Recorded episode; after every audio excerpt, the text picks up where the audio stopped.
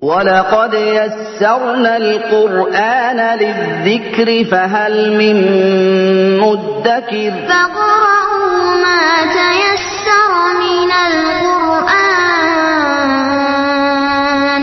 الْقُرْآنِ وَقَالَ الرَّسُولُ يَا رَبِّ إِنَّ قَوْمِي اتَّخَذُوا هَذَا الْقُرْآنَ مَهْجُورًا. Roja, Radio Dakwah Al-Sunnah Wal Jamaah. Assalamualaikum warahmatullahi wabarakatuh. Ikhwatal Islam, saudaraku seiman, para pendengar dimanapun Anda berada. Alhamdulillah, segala puji dan syukur senantiasa kita panjatkan hanya kepada Allah Azza wa Jal atas begitu besar karunia nikmat yang kita rasakan di pagi hari ini.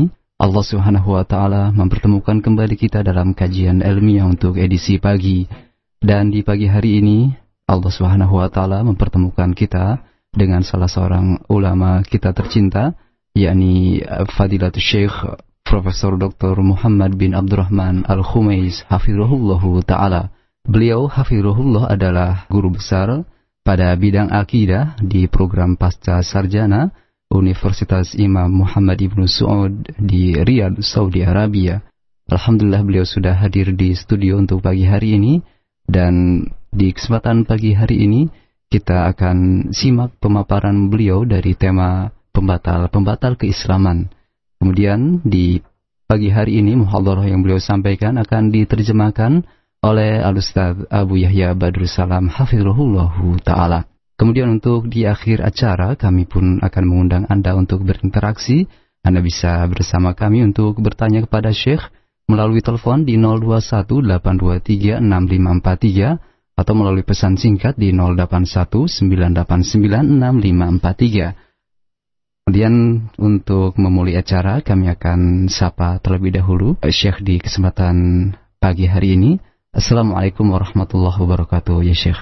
Waalaikumsalam warahmatullahi wabarakatuh. كيف حالكم يا شيخ؟ الحمد لله بخير. جزاكم الله خيرا يا شيخ. فالآن أيها المستمعون في كل مكان نستمع إلى محاضرة مع شيخنا الفاضل الشيخ بروفيسور دكتور محمد بن عبد الرحمن الخميس، فليتفضل مشكورا يا شيخ. بسم الله الرحمن الرحيم. إن الحمد لله نحمده ونستعينه ونستهديه ونعوذ بالله من شرور أنفسنا ومن سيئات أعمالنا. من يهده الله فلا مضل له ومن يضلل فلا هادي له وأشهد أن لا إله إلا الله لا شريك له وأشهد أن محمدا عبده ورسوله. أما بعد، إنها لساعة مباركة أن أزور هذه الإذاعة، إذاعة القرآن الكريم، ويسعدني كذلك أنني زرت هذا البلد، أكبر بلد إسلامي، ونسأل الله سبحانه وتعالى أن يزيد أهل هذا البلد في الخير وفي النماء وكذلك زيادة في معرفة الإسلام والعمل به. وعنوان الكلمة نواقض الإيمان عند أهل السنة والجماعة. نواقض الإيمان عند أهل السنة والجماعة. قبل أن أدخل في هذا الموضوع أبين لكم أن هذه النواقض مأخوذة من الكتاب والسنة، وليست هي من اجتهادات الرجال أو آراء الناس أو القياس أو عقول بعض أهل العلم، وإنما هذه النواقض هي مأخوذة من الكتاب والسنة. هذه الحقيقة الأولى. الحقيقة الثانية أن لكل شيء ناقض، فالوضوء له نواقض تفسده، وكذلك الصلاة لها نواقض، كذلك الصوم له نواقض، كذلك الحج له نواقض تفسده. والنواقض على قسمين: نواقض تذهب بأصل العبادة أو نواقض تذهب بكمال العبادة. Setelah beliau mengucapkan pujian sebagaimana halnya Rasulullah SAW menyanjung Allah Subhanahu wa Ta'ala di awal khutbahnya dengan mengucapkan sesungguhnya Pujian hanya milik Allah, kami memohon pertolongan kepada Allah, kami berlindung kepada Allah dari keburukan diri-diri kami. Siapa yang Allah berikan hidayah, maka tidak ada orang yang bisa memberikan kesesatan kepadanya, dan siapa yang disesatkan tidak ada yang bisa memberikan hidayah kepadanya. Dan aku bersaksi bahwasannya tidak ada ilah yang berhak disembah kecuali Allah, dan bahwasannya Muhammad adalah utusan Allah Subhanahu wa taala. Amma ba'du. Sesungguhnya ini adalah saat-saat yang diberkahi, di mana aku bisa mengunjungi radio ini, dan yang membuat aku bahagia juga bahwa aku bisa mengunjungi negeri ini yang merupakan negeri Islam yang paling besar. Kami memohon kepada Allah Subhanahu wa taala agar Allah Subhanahu wa taala memberikan tambahan kepada penduduk negeri ini dengan kebaikan, keberkahan, dan tambahan mengenai pengetahuan tentang keislaman. Adapun judul yang akan saya sampaikan adalah pembatal-pembatal iman menurut Ahlus Sunnah Wal Jamaah. Dan sebelum saya masuk kepada pembahasan ini, kata beliau, saya akan menjelaskan tentang apa itu pembatal-pembatal. Dan bahwasanya pembatal-pembatal ini adalah berasal dari Al-Quran dan Sunnah, bukan berasal dari ijtihad, bukan pula pendapat-pendapat manusia, ataupun analogi-analogi, ataupun akal-akal yang berasal dari para sebagian ahli ilmu. Dan yang harus diketahui juga yang kedua, bahwa segala sesuatu itu mempunyai pembatal. Wudu misalnya mempunyai pembatal, salat demikian pula, puasa dan haji pun, yaitu adalah merupakan ibadah-ibadah yang mempunyai pembatal. Dan pembatal-pembatal itu ada dua macam.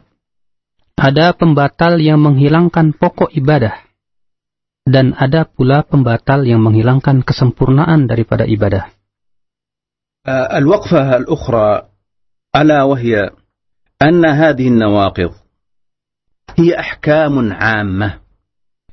ahkamun 'ammah la tutlaq 'ala al-mu'ayyan illa bi syurutin wa intifa'i mawani' توفر شروط وانتفاء موانع ولا يحكم على المعين إلا لعالم راسخ في العلم أما صغار طلبة العلم فلا يحسن أن يخوضوا في هذه الأمور الكبيرة فيحكموا على الناس بأنك قد نقضت إيمانك وقد فسد إسلامك فهذه مهمة العلماء وليس كل العلماء وإنما العلماء الراسخين في العلم ليبينون على المعين إذا ارتكب ناقضا وهذه النواقض كما قلت لكم إما أن تكون ناقضا كليا يذهب بأصل الإسلام والإيمان أو ناقضا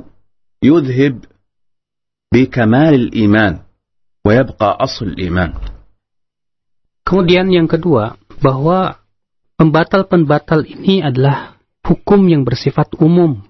Tidak boleh kita tujukan kepada individu tertentu, artinya tidak boleh kita mengatakan bahwa ini adalah siapa yang jatuh kepada pembatal berupa si fulan dan fulan, berarti dia telah kafir. Maka menghukumi seseorang atau individu harus terpenuhi padanya syarat dan hilang padanya segala macam penghalang-penghalangnya. Dan kita tidak bisa menghukumi individu tertentu. Artinya tidak boleh menghukumi individu tertentu. Ya, apabila seseorang jatuh kepada pembatal ini, bahwa ia keluar dari agama Islam kecuali seorang ulama yang telah kuat dan kokoh keilmuannya. Adapun para penuntut ilmu biasa, ya, tidak boleh ia menghukumi seseorang itu, ya, bahwa ia keluar dari lingkaran Islam. Tidak boleh pula ia mengkafirkan. Ya, karena ini adalah merupakan tugas para ulama, bahkan bukan seluruh ulama, hanya sebatas para ulama yang kokoh keilmuannya. Merekalah yang menjelaskan kepada manusia tentang pembatal-pembatal baik itu pembatal yang bersifat membatalkan Islam secara keseluruhan atau membatalkan kesempurnaan iman. Al-waqfah allati ba'daha anna liajli anna ba'd al-muntasibin ila ad-da'wah وليس عندهم من العلم الشرعي خاضوا في هذه النواقض بغير دليل ولا برهان فأصبح فيه فوضى في تطبيق الأحكام الشرعية على المعينين من الناس. نتج عن ذلك هذه الفتن العظيمة من الغلاة الذين يكفرون المسلمين بفعلهم المعاصي والذنوب والسيئات، وخرجوا على أمة محمد صلى الله عليه وسلم بأسيافهم، فدعوا الجهاد بدون ضوابطه الشرعية، وهم في الحقيقة ليس بجهاد، وإنما هذا هو إفساد. فأثاروا الفتن وشوهوا الدين الإسلامي بسوء أفعالهم، وارتكبوا المحرمات، وأفسدوا الممتلكات، وأخذوا الأموال أموال المسلمين بدعوى الجهاد، وهذا كله إفساد. قد أخبر النبي صلى الله عليه وسلم أنه في آخر الزمان حينما يقبض العلم بموت العلماء يتخذ الناس رؤساء، هؤلاء الرؤساء جهال فيضلون الناس، يسألونهم أتباعهم فيضلون الناس ويضلون من حولهم. Kemudian yang berikutnya yang harus diperhatikan bahwa ada orang-orang yang menisbatkan kepada dakwah, akan tetapi mereka tidak mempunyai ilmu yang cukup, di mana mereka kemudian berbicara tentang masalah pembatal keislaman atau keimanan dengan tanpa dalil dan burhan, sehingga akhirnya menimbulkan kekacauan di dalam praktek, dalam yang mengkafirkan, sehingga muncullah ya fitnah dari orang-orang yang ya ekstrim dan berlebihan, ya, di mana mereka mengkafirkan kaum muslimin sebatas dikarenakan mereka melakukan dosa-dosa besar. Mereka pun juga membangkang kepada pemimpin kaum muslimin, bahkan mereka mengklaim bahwa itu adalah jihad, ya, dengan tanpa batasan-batasan syariah. Dan ini jelas hakikatnya bukan jihad, akan tetapi merusak, ya. Dan mereka telah merusak citra Islam, sehingga mereka kemudian melakukan berbagai macam kerusakan, pemboman, demikian pula melakukan mengambil harta kaum muslimin dengan klaim bahwa itu adalah jihad, padahal semua itu adalah hakikatnya kerusakan. Dan Nabi Shallallahu Alaihi Wasallam telah mengabarkan bahwa ketika Allah Subhanahu Wa Taala mencabut ya para ulama, mewafatkan mereka, orang-orang akan mengambil para pemimpin-pemimpin agama yang bodoh, yang kemudian mereka ditanya dengan tanpa mereka ditanya, lalu mereka berfatwa dengan tanpa ilmu, dan mereka pun sesat dan menyesatkan. Al-waqfah التي بعدها أن هذه النواقض يخالف فيها طائفتان.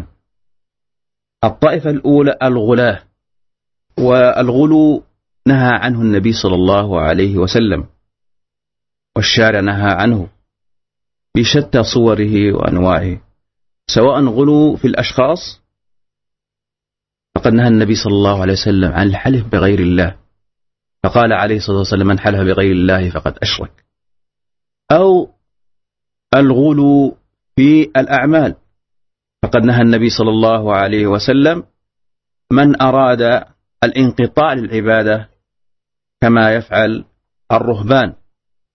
سمع النبي صلى الله عليه وسلم عن 3 نفر أراد أحدهم أن لا يتزوج النساء، وأراد الآخر أن يصوم الدهر، وأراد الثالث أن يقوم الليل عبادة تقربا إلى الله سبحانه وتعالى.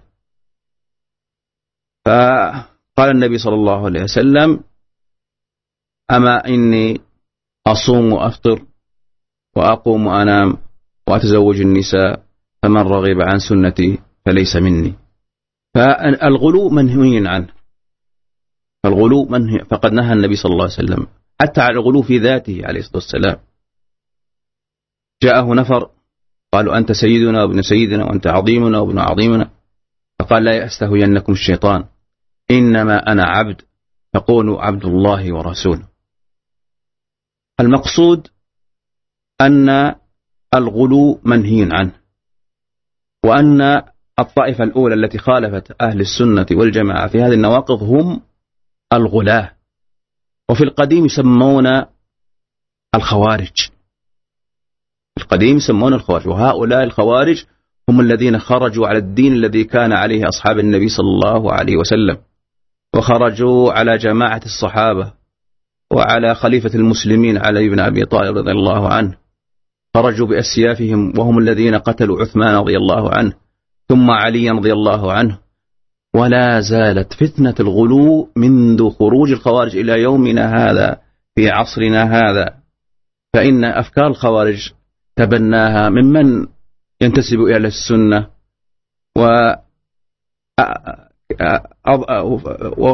وهم جهال وليس فيهم علماء ولم يتعلموا العلم، فحصل نتيجة غلوهم الفساد الكبير، وقد جروا على المسلمين الويلات بسوء أفعالهم.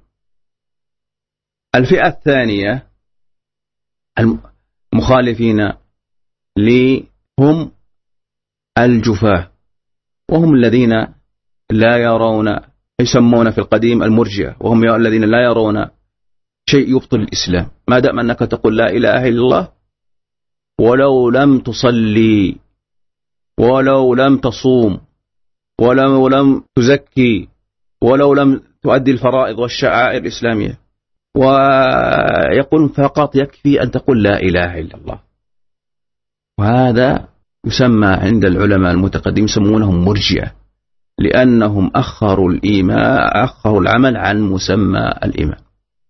Kemudian kata beliau, dalam masalah pembatal ini ada dua kelompok yang menyimpang.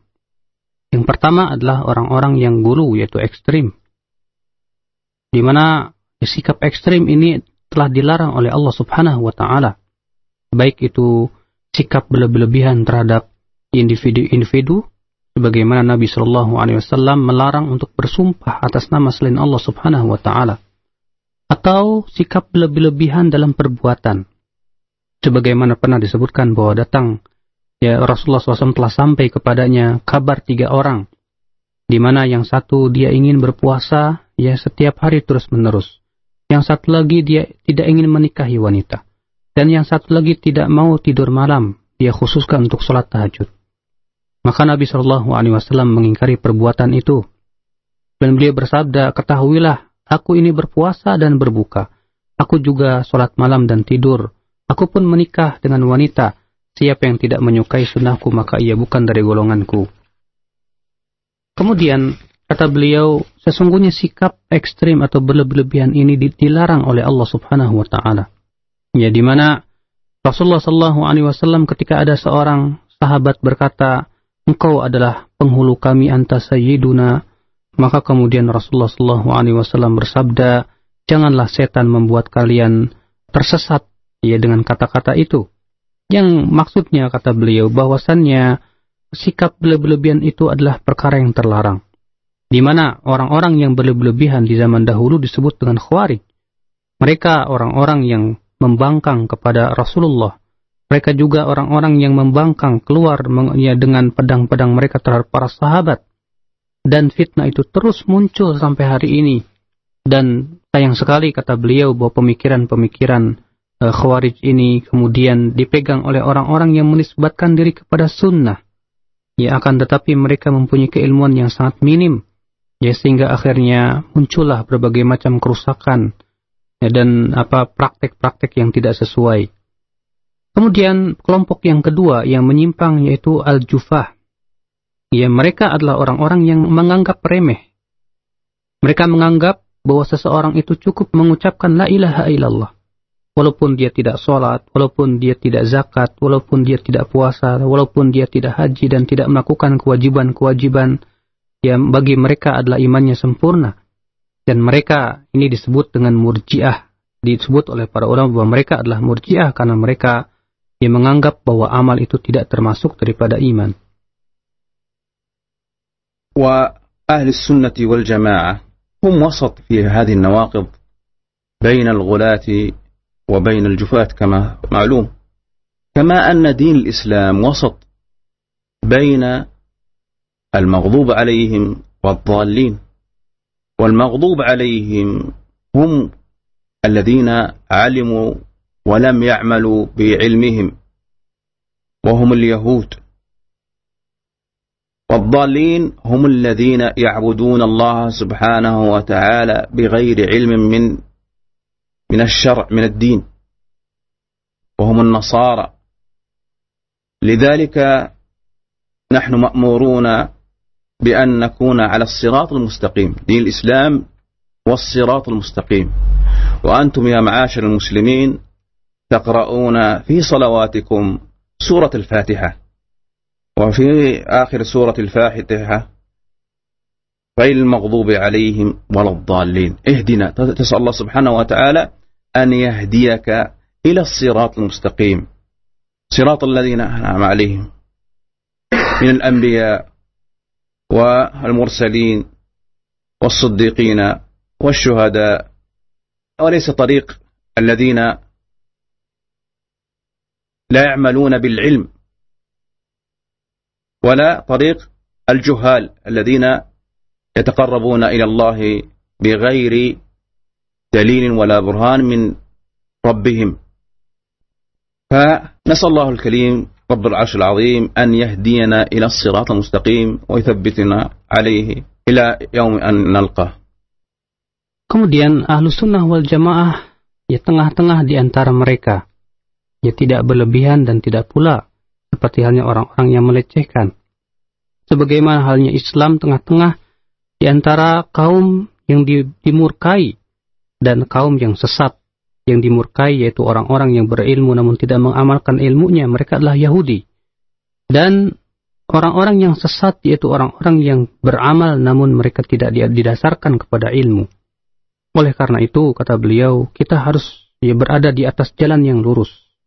Dan kalian, wahai kaum muslimin, senantiasa membaca surat Al-Fatihah, ihdinas siratal mustaqim. Ya, kita mohon kepada Allah agar Allah memberikan hidayah kepada kita menuju jalan yang lurus. Apa itu? Yaitu jalannya para nabi, para siddiqin, dan para syuhada serta para salihin. Bukanlah jalan ini yaitu jalannya orang-orang yang beramal dengan tanpa ilmu. Bukan pula jalannya orang-orang yang bodoh, yang mereka itu beramal dengan tanpa dalil dan burhan dari Rabb mereka. Kita mohon kepada Allah Subhanahu wa Ta'ala agar mengokohkan ya kaki-kaki kita ini di atas jalan yang hak, dan kita mohon kepada Allah Subhanahu wa Ta'ala ya agar memberikan kepada kita senantiasa kekuatan untuk menelusuri jalan kebenaran. Hadhihi al-muqaddimat ahabbtu an astaftah biha hadha ad-dars.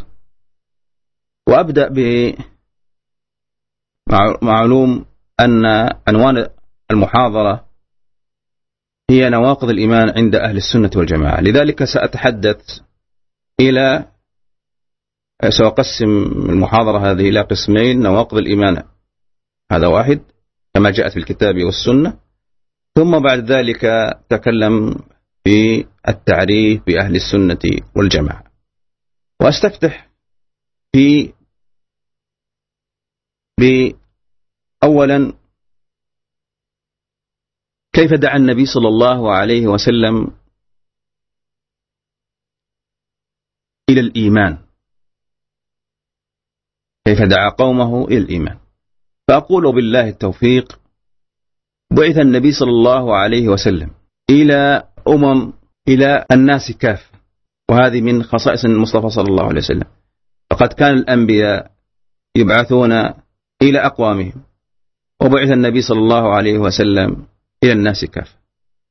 وكان الناس في زمن النبي صلى الله عليه وسلم في جهات جهلاء وفي ضلالة عمياء، فمنهم من يعبد الشمس، ومنهم من يعبد النجوم والكواكب، ومنهم من يعبد الأرض والجبال والحجارة والأشجار وغير ذلك من المعبودات. ومنهم من كان على بقايا دين موسى عليه السلام وقد حصل انحراف منهم، ومنهم من كان على دين عيسى عليه السلام، فبعث النبي صلى الله عليه وسلم إلى هؤلاء جميعا. Ini adalah pendahuluan yang saya suka untuk memulai dengannya, dan sekarang kita akan memulai tema kita pada pagi hari ini, di mana saya akan berbicara tentang dua perkara. Yang pertama yaitu tentang pembatal keimanan, Dan yang kedua yaitu tentang apa itu definisi Ahlus Sunnah wal Jamaah. Yang pertama, bagaimana Rasulullah SAW mendakwahkan iman kepada umat. Saya katakan bahwa Nabi SAW diutus kepada seluruh manusia, di mana ini merupakan keistimewaan yang dimiliki Rasulullah SAW saja. Di mana kata beliau bahwa para nabi diutus kepada kaumnya saja, sementara Rasulullah SAW diutus kepada seluruh manusia. Dan adalah manusia ketika Rasulullah diutus betul-betul di dalam kebodohan dan berada di dalam kesesatan dan kegelapan. Di antara mereka ada yang menyembah ya matahari, di antara mereka ada yang menyembah ya pepohonan, bebatuan. Di antara mereka pula ada yang berada di atas sisa-sisa agama Nabi Musa, namun di sana ada ya penyimpangan. Demikian pula di antara mereka, ya ada yang berada di atas agama Nabi Isa. Maka Allah Subhanahu wa Ta'ala pun ya mengutus Rasulullah Sallallahu Alaihi Wasallam di dalam keadaan seperti ini. Wa kana al-Arab fi ahwalihim ad-diniyah mithla ahwal sa'ir al-alam qabla mab'ath an-nabi sallallahu alaihi wasallam. منه أغلبهم من يعبد الأوثان وكان أول من أدخل الأوثان إلى جزيرة العرب هو عمرو بن لحي وكانوا على دين إبراهيم منهم من كان على بقايا دين إبراهيم ومنهم من كان يعبد النار هذا في شرق الجزيرة العربية والغالب أنهم على الوثنية وكذلك على منهم من كان على الدين النصرانية ومنهم من كان على الدين اليهودية وكان اليهود هاجروا إلى المدينة لأنهم يعرفون خلال كتبهم أن هذا المكان هو ما كان الذي يبعث فيه النبي ويظنون أنه سيكون من اليهود لما بعث النبي صلى الله عليه وسلم كفروا مع أنه يعرفون أنه رسول من عند الله لكن حسدا. Kata beliau, dan adalah orang-orang Arab ya ketika Rasulullah Sallallahu Alaihi Wasallam diutus, keadaan agama mereka sebagaimana keadaan manusia secara umum pada waktu itu, di mana kebanyakan manusia pada waktu itu menyembah berhala. Dan adalah orang yang pertama kali memasukkan berhala ke negeri Arab, yaitu Amr bin Luhai. Dan di waktu itu di antara mereka ada yang masih di atas ya, agama Nabi Ibrahim. Namun dalam sebagian tempat ada pula yang menyembah api. Namun kebanyakan kata beliau mereka menyembah ya berhala. Dan adalah orang-orang Yahudi hijrah ke kota Madinah, di mana mereka mengetahui bahwa ini adalah tempat hijrahnya Nabi Shallallahu Alaihi Wasallam. Dan mereka menyangka bahwa Nabi itu akan datang berasal dari orang-orang Yahudi. Namun ketika Nabi Shallallahu Alaihi Wasallam diutus, mereka pun kafir, yang tidak mau beriman kepada Rasulullah karena hasad dan dengki, yang karena Nabi itu ternyata bukan dari orang-orang Yahudi. ووصل بهم الحال إلى أن جعل الأصنام في مكة حتى جعلوها في الكعبة 300 صنم. قد كسرها النبي صلى الله عليه وسلم لما فتح مكة حتى أن الأصنام التي كانت في القديم وصلت إلى جزيرة العرب وقد أخبر الله سبحانه وتعالى أن أول شرك وقع في الأرض هو شرك الوسائط قد حصل في قوم نوح وهم ود فقد كان بداية الشرك عندهم أنهم يحبون الصالحين وعلماءهم فلما مات علماؤهم وصالحيهم وانقرضوا قالوا نصور التماثيل حتى نتذكر علماؤنا وصالحينا وكان من صالحين ود وسواع ويغوث ويعوق ونسرى ثم بعد ذلك لما كثر الجهل ومات ذلك الجيل وسوس إليهم الشيطان أنكم أحقر أن تتوجهوا إلى الله سبحانه وتعالى مباشرة بالعبادة فاتخذوا هؤلاء الصالحين وسائط يقربونكم إلى الله سبحانه وتعالى ألا ترى أنكم لا تستطيعون الدخول على الملوك إلا بواسطة كذلك الرب لا تتوجه له بالعبادة مباشرة وإنما توجه بالعبادة إلى هذه الأصنام وهم وسائط تقربكم إلى الله سبحانه وتعالى زلفى. ووصل بهم الحال أنهم يتخذون الأصنام على شكل التمر على شكل الحجارة على من كذلك من الخشب.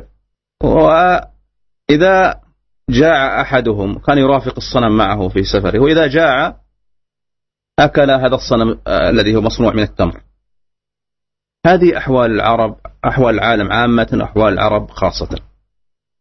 Keadaan kebobrokan mereka, di mana ya mereka menjadikan patung-patung, ya di sekitar Ka'bah ada sekitar 300 patung. Ya bahkan kata beliau Allah Subhanahu wa taala telah mengabarkan bahwasanya kesyirikan yang pertama kali terjadi adalah kesyirikan yaitu mengambil perantara ya antara dia dengan Allah Subhanahu wa taala dalam berdoa, yaitu yang disebut dengan tawasul kepada orang-orang yang saleh yang sudah mati. Di mana, ya kata beliau, kesyirikan ini pertama kali muncul pada kaum Nuh. Ya, di mana awal kesyirikan itu berasal karena mereka mencintai orang-orang soleh secara berlebihan.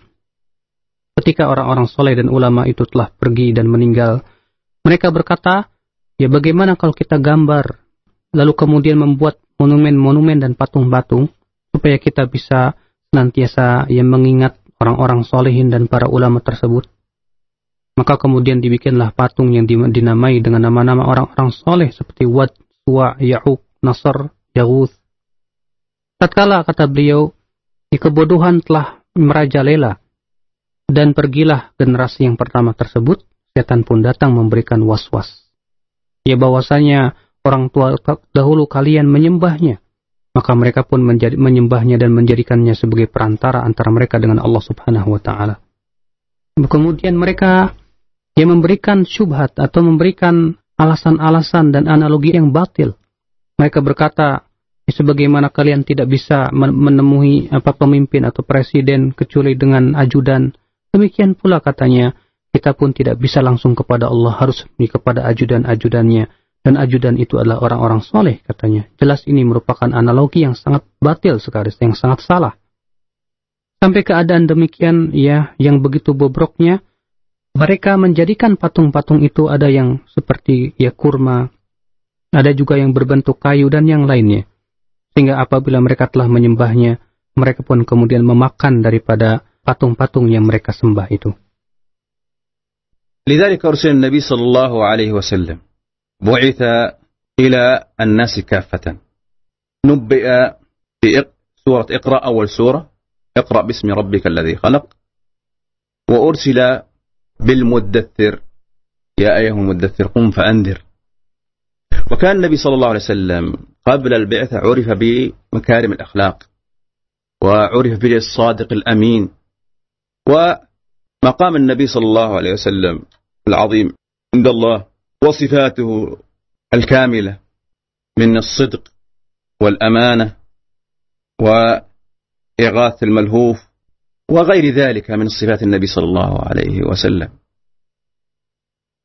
لذلك لما نزل جبريل عن النبي صلى الله عليه وسلم وكان خائفا عليه الصلاة والسلام ودخل بيته وهو خائف من هول ما رأى فقالت زوجته خديجة رضي الله عنها والله إن الله لا يخزيك أبدا إن فثم أصبحت تصف صفات النبي صلى الله عليه وسلم ومكارمه العظيمة. Oleh karena itu Allah pun mengutus Nabi Sallallahu Alaihi Wasallam, di mana Rasulullah Sallallahu Alaihi Wasallam diutus kepada seluruh manusia. Beliau menjadi Nabi dengan surat Iqra dan menjadi Rasul dengan surat Al-Muddatsir. Dan adalah Nabi Sallallahu Alaihi Wasallam, kata beliau, sebelum diutus, beliau dikenal oleh masyarakat Quraisy pada waktu itu dengan akhlaknya yang indah. Beliau dikenal ya sebagai orang yang jujur dan lagi amanah. Ini terlebih ya sifat-sifat Nabi Sallallahu Alaihi Wasallam. Ya begitu agung di sisi Allah Subhanahu wa taala dan sempurna, di mana Allah memuji Rasulullah akan kesempurnaan akhlak beliau. Beliau mempunyai sifat jujur, amanah dan sifat-sifat lain yang terpuji. Oleh karena itu, ketika malaikat Jibril pertama kali datang kepada Nabi sallallahu alaihi wasallam memberikan wahyunya, Dan pada waktu itu Rasulullah SAW merasa sangat ketakutan, ya, karena melihat sesuatu yang baru beliau lihat. Maka kemudian istrinya yang salihah memberikan ketenangan seraya berkata, demi Allah, Allah tidak akan menghinakan engkau, wahai suamiku, karena engkau diberikan oleh Allah Subhanahu wa Ta'ala yang akhlak-akhlak yang mulia. لذلك أول من آمن بالنبي صلى الله عليه وسلم لما دعا إلى الإسلام والإيمان من النساء زوجته خديجة, وكذلك من الرجال أبو بكر الصديق, ومن الأطفال علي بن أبي طالب. وأعرف الناس بالرجل بصدقه وأمانته وأخلاقه هم هؤلاء, إما الزوجة وإما الجار أو من يعيش معك هو أعرف بك. فالحاصل أن خديجة رضي الله عنها هي أول من آمن من النساء. والنبي صلى الله عليه وسلم بعد ذلك لما أمره الله بأن يعلن ويدعو إلى الإيمان وإلى الإسلام وإلى التوحيد, وانذر عشيرتك الأقربين, فنادى قريش وخوفهم وأنذرهم ودعاهم إلى شهادة أن لا إله إلا الله. لذلك قال سيئهم تبت يدك يا محمد ألهذا جمعتنا, فأنزل الله سبحانه وتعالى تبت يد أبي لهب وتب ما أغنى عنه ماله وما كسب سيصلى نارا ذات لهب وامرأته حمالة الحطب في جيدها حبل من مسد. Oleh karena itu kata beliau, orang yang pertama kali beriman, ya, ketika Nabi Shallallahu Alaihi Wasallam berdakwah kepada Islam dari kalangan wanita, yaitu adalah Khadijah. Adapun dari kalangan laki-laki yaitu Abu Bakar, dan dari kalangan anak-anak yaitu Ali bin Abi Thalib. Tentunya kata beliau, orang yang paling tahu, ya, tentang seseorang, tentang sifatnya, kejujurannya, dan yang lainnya adalah mereka yang hidup di sekitarnya, istrinya atau tetangganya atau karib kerabatnya. Yang jelas Khadijah kata beliau adalah orang yang pertama kali beriman kepada Rasulullah SAW.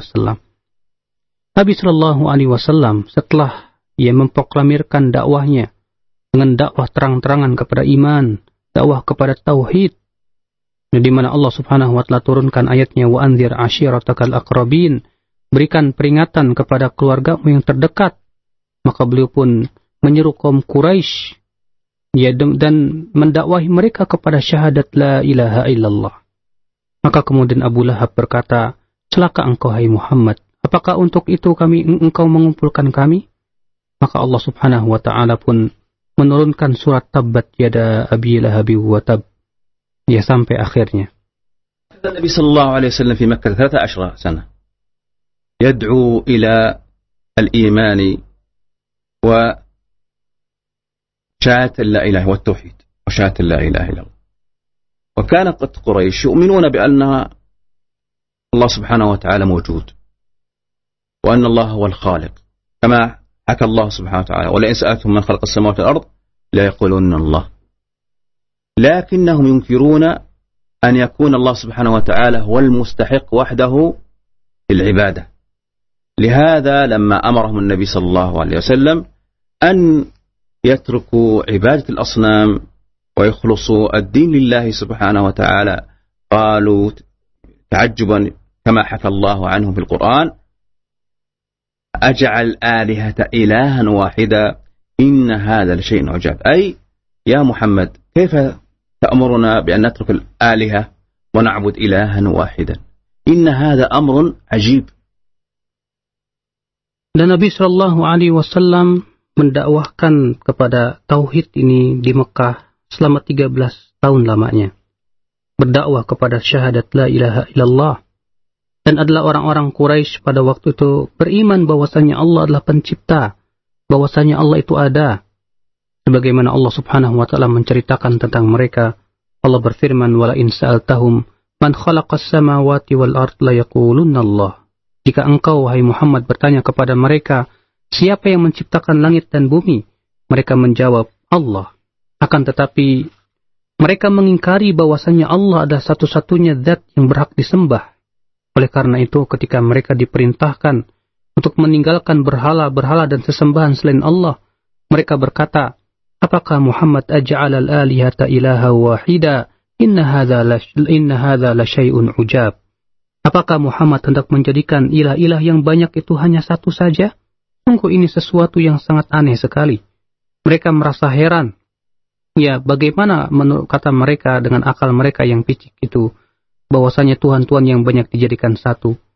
Ya, dikarenakan ya kelemahan akal mereka itu.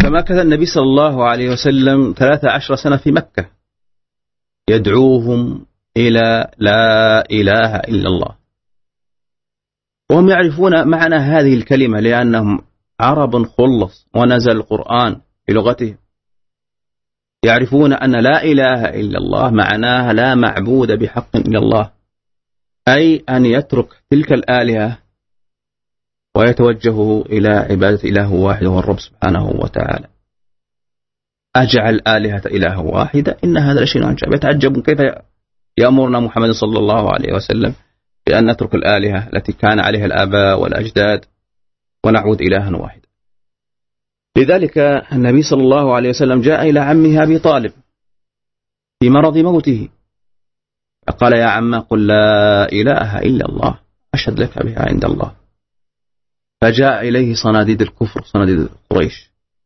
قالوا أترك ملة عبد المطلب مع أنه كان يصدق بأن النبي صلى الله عليه وسلم رسول من عند الله فقال أموت على ملة عبد المطلب وهو على الشرك وأخبر النبي صلى الله عليه وسلم أنه مع ذلك أما النبي صلى الله عليه وسلم هو في ضحضاح من النار تصل النار إلى أنصاف ساقيه.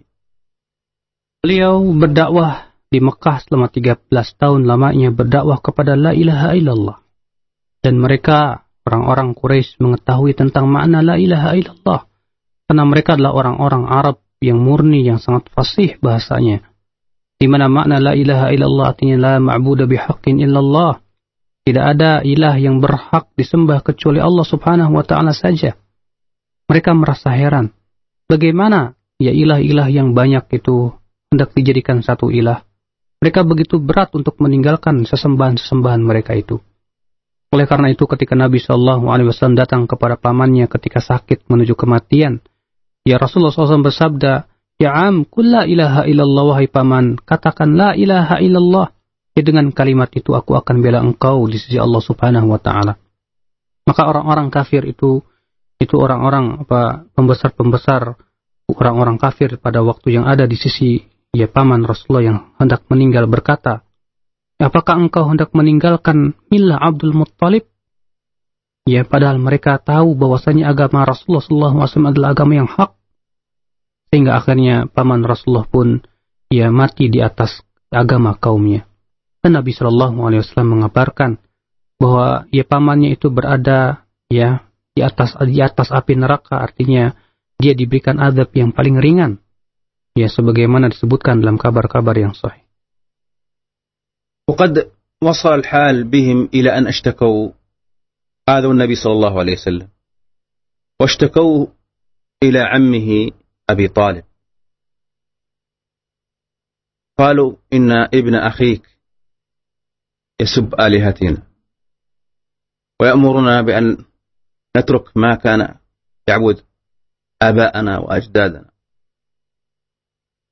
ثم عرضوا على النبي صلى الله عليه وسلم عروض دنيوية على أن يترك الدعوة إلى التوحيد عرضوا عليه أن يكون ملكا على قريش إن كان ويترك الدعوة إلى التوحيد وإلى لا إله إلا الله إن كان أراد مالا جمع له الأموال بحيث يكون هو أغناهم على أن يترك الدعوة إلى شهادة لا إله إلا الله وإلى توحيد الله أو إن كان أراد النساء فعليه يختار أجمل النساء ويأتون له على أن يترك الدعوة إلى لا إله إلا الله وإلى توحيد الله وقال النبي صلى الله عليه وسلم والله لو وضعوا الشمس في يميني والقمر في شمالي على أن أترك هذا الأمر ما تركته. Keadaan mereka di mana orang-orang Quraisy itu mengadukan ya Rasulullah SAW kepada pamannya. Mereka berkata, ya, kepada Abu Thalib, bahwasannya anak pamanmu, anak saudaramu itu mencaci sesembahan-sesembahan kami, dan bahwasannya ia memerintahkan kami untuk meninggalkan berhala-berhala. Lalu kemudian orang-orang Quraisy itu menawarkan, ya, kedudukan dunia kepada Rasulullah. Mereka menawarkan, ya, agar Rasulullah menjadi raja Arab, ya, asal beliau meninggalkan dakwah yang mulia ini. Mereka juga menawarkan, ya, harta benda. Jika beliau memang mau, mereka akan mengumpulkan harta yang melimpah ruah dari harta Arab, asal beliau meninggalkan dakwah ini. Juga demikian, mereka menawarkan wanita. Jika memang Nabi Muhammad menginginkan, ya, wanita yang paling cantik, mereka akan carikan, asal beliau meninggalkan dakwah ini. Maka Nabi Shallallahu Alaihi Wasallam menjawab, demi Allah, kalaulah, ya Allah, meletakkan matahari tangan kananku dan bulan di tangan kiriku, aku tidak akan meninggalkan dakwah ini. Aku tidak akan, ya, meninggalkan perintah Allah untuk menyampaikan risalah ini. Falamma ya'isu min al-musawama ma'an Nabi sallallahu alaihi wasallam wa uslub al-iqra' al-maddi, jarrabu uslub akhar la'alla anna Muhammad sallallahu alaihi wasallam yatruk ad-da'wa ila syahadati la ilaha illallah wa ila tauhid illah. Faqala ya Muhammad, تعبد إلهنا سنة ونعبد إلهك سنة، يعني أن نتوجه سنة للعبادة الأوثان والسنة الأخرى لعبادة رب الرحمن. فأنزل الله سبحانه وتعالى قل يا أيها الكافرون لا أعبد ما تعبدون ولا أنتم عابدون ما أعبد ولا أنا أعبد ما عبدتم وأنتم عابدون ما أعبد لكم دينكم ولي دين. فلا التقاء بين الإيمان والكفر وبين التوحيد والشرك. فذلك هذه السورة سورة قل يا أيها الكافرون مع سورة قل هو الله أحد تسمى سورة الإخلاص.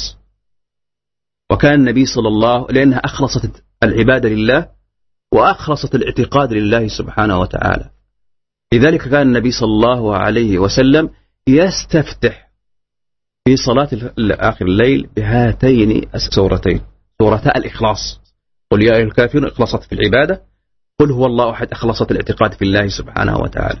وكذلك النبي صلى الله عليه وسلم أمرنا بأن في ركعة الطواف أن نقرأ بهاتين السورتين سورة الإخلاص قل يا أيها الكافرون قل هو الله أحد. Ketika mereka orang-orang Quraisy telah putus asa, ya, di mana mereka menggunakan cara dengan menawarkan, ya, kesenangan dunia, mereka kemudian mencoba cara lain. Mereka berkata, wahai Muhammad, bagaimana kalau engkau menyembah Tuhan-Tuhan kami setahun, maka kami akan menyembah Tuhanmu selama setahun juga.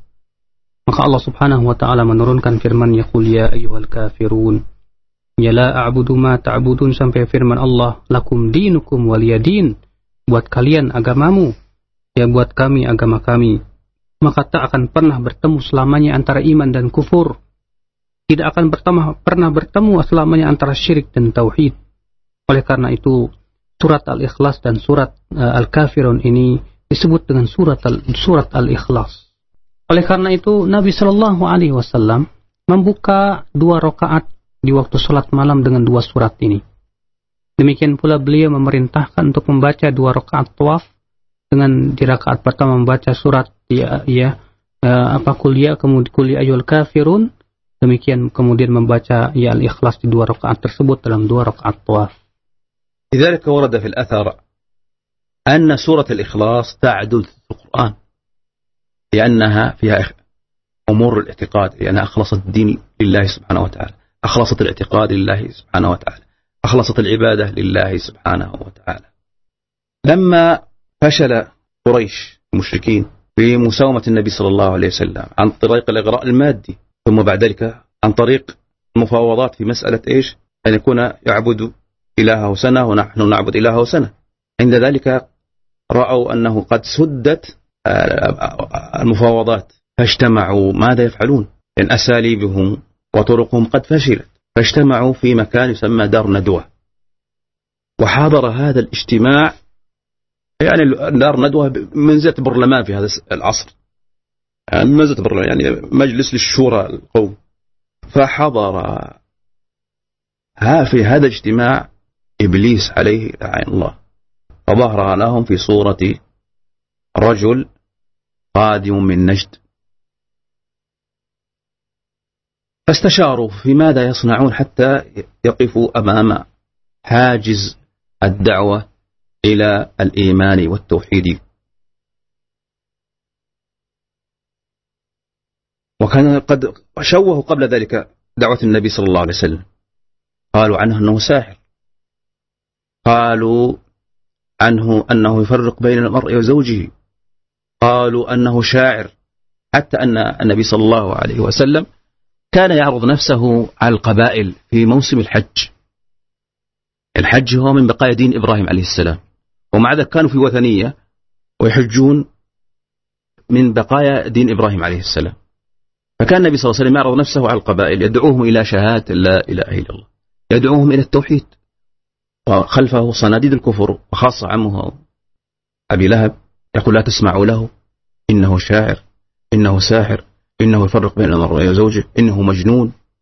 هكذا شوهوا دعوة النبي صلى الله عليه وسلم، ومع ذلك استمرت الدعوة إلى التوحيد والإيمان إلى أن عرض نفسه النبي صلى الله عليه وسلم على كل قبيلة في موسم الحج، وعرض على وفد الطائف، وفد ثقيف، كان رئيس الوفد رجل اسمه ابن ياليل، فعرض النبي صلى الله عليه وسلم الدعوة عليه، فقال إن كنت صادقا يا محمد فأنا أحقر من أن أرد عليك، وإن كنت كاذبا يا محمد فأنا أعلى من أن أرد عليك. فهذا كفر الإعراض، لا أظهر تصديق ولا أظهر التكذيب. ثم ذهب النبي صلى الله عليه وسلم إلى وفد يثرب يدعوهم إلى لا إله إلا الله، إلى توحيد الله. مدينة يسكنها قبيلتين من العرب، الأوس والخزرج، وهاتين القبيلتين يسكن معهم اليهود الذين جاءوا من الشام، وكانت تقوم الحروب بين الأوس والخزرج العرب مع اليهود. فإذا غلب والحرب بينهم سجال، فكان اليهود يهددونهم ويسمعونهم ما يقولون، سيكون اخرج منا نبي هذا موطنه في يثرب، سنقتلكم يا معاشر الأوس والخزرج. فلما سمع النبي صلى الله عليه وسلم عرض عليهم، فقال تواصوا، قالوا لا يسبقنكم إليه معاشر اليهود، ثم شهدوا أن لا إله إلا الله وأن محمد رسول الله، ثم عقدوا البيعة، ثم بعد ذلك حصل الهجرة. Oleh karena itu kata beliau, disebutkan dalam asar bahwasanya surat Al-Ikhlas itu adalah sama dengan sepertiga Al-Quran, karena di situ disebutkan perkara-perkara akidah, itu mengikhlaskan ibadah hanya kepada Allah Subhanahu Wa Taala. Dan tatkala orang-orang Quraisy tidak berhasil dengan menggunakan dua cara tadi, dan mereka memandang bahwasanya segala macam cara telah tertutup, ya untuk membujuk dan merayu Rasulullah SAW, maka mereka pun kemudian berkumpul di sebuah tempat yang bernama Darun Nadwah, di mana ya perkumpulan mereka itu dihadiri oleh iblis dengan ya bentuk seorang laki-laki yang datang dari Najd. Mereka pun bermusyawarah bagaimana caranya untuk menghalang-halangi dakwah ini, yang kemudian mereka pun bersepakat untuk bagaimana membunuh Rasulullah Sallallahu Alaihi Wasallam. Adalah Rasulullah Sallallahu Alaihi Wasallam dituduh oleh mereka dengan berbagai macam tuduhan. Beliau dituduh sebagai tukang sihir, beliau juga dituduh sebagai penyair, dan di mana Nabi Sallallahu Alaihi Wasallam pun terus menerus berdakwah dengan berbagai macam tuduhan-tuduhan itu, tidak peduli. Beliau mendakwahi kabilah-kabilah ketika musim haji. Ya beliau mendakwahi mereka ya kepada iman, kepada tauhid. Sementara di belakang beliau ada ya, daripada yaitu pentolan orang-orang kufar Abu Lahab yang berkata, ya di belakang Rasulullah dia itu orang yang ya tidak benar, orang gila, orang penyihir dan yang lainnya. Akan tetapi beliau terus-menerus berdakwah. Ya kemudian akhirnya beliau pun dia bertemu dengan seseorang yang berasal dari Saqif, seorang laki-laki yang bernama Ibnu Yalail, di mana Rasulullah SAW menawarkan dakwah kepadanya. Namun Ibnu Yalail berkata, ya jika engkau memang benar hai Muhammad, engkau lebih hina ya di mataku untuk aku menolaknya, dan jika engkau salah maka ya engkau lebih hina untuk aku untuk menerimanya. Ini adalah hakikat kufur i'rad, di mana kufur i'rad itu artinya ya tidak menerima atau tidak membenarkan, tidak pula mendustakan daripada ajaran Rasulullah SAW. Kemudian ya Allah pun mengizinkan beliau untuk hijrah, pergi ke sebuah kota yang bernama Yathrib, di mana di situ terdapat dua kabilah yang besar, Aus dan Khazraj, di mana orang-orang Yahudi yang bersama mereka tinggal, yang kemudian terjadi peperangan di antara mereka, ya di mana peperangan itu silih berganti, terkadang kemenangan untuk Aus, terkadang pula ya kemenangan untuk Khazraj. Dan adalah orang-orang Yahudi pada waktu itu yang mengancam bahwa akan datang seorang nabi yang akan memerangi mereka-mereka semua itu.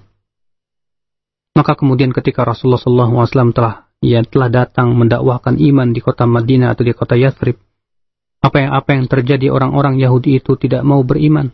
Akan tetapi orang-orang Aus dan Khazraj, mereka kemudian bersaksi dan bersyahadat la ilaha illallah, dan mereka pun mengadakan baiat, ya yang disebut dengan baiat Aqabah, ya baik yang pertama maupun yang kedua, ya untuk membela yaitu dakwah yang hak ini.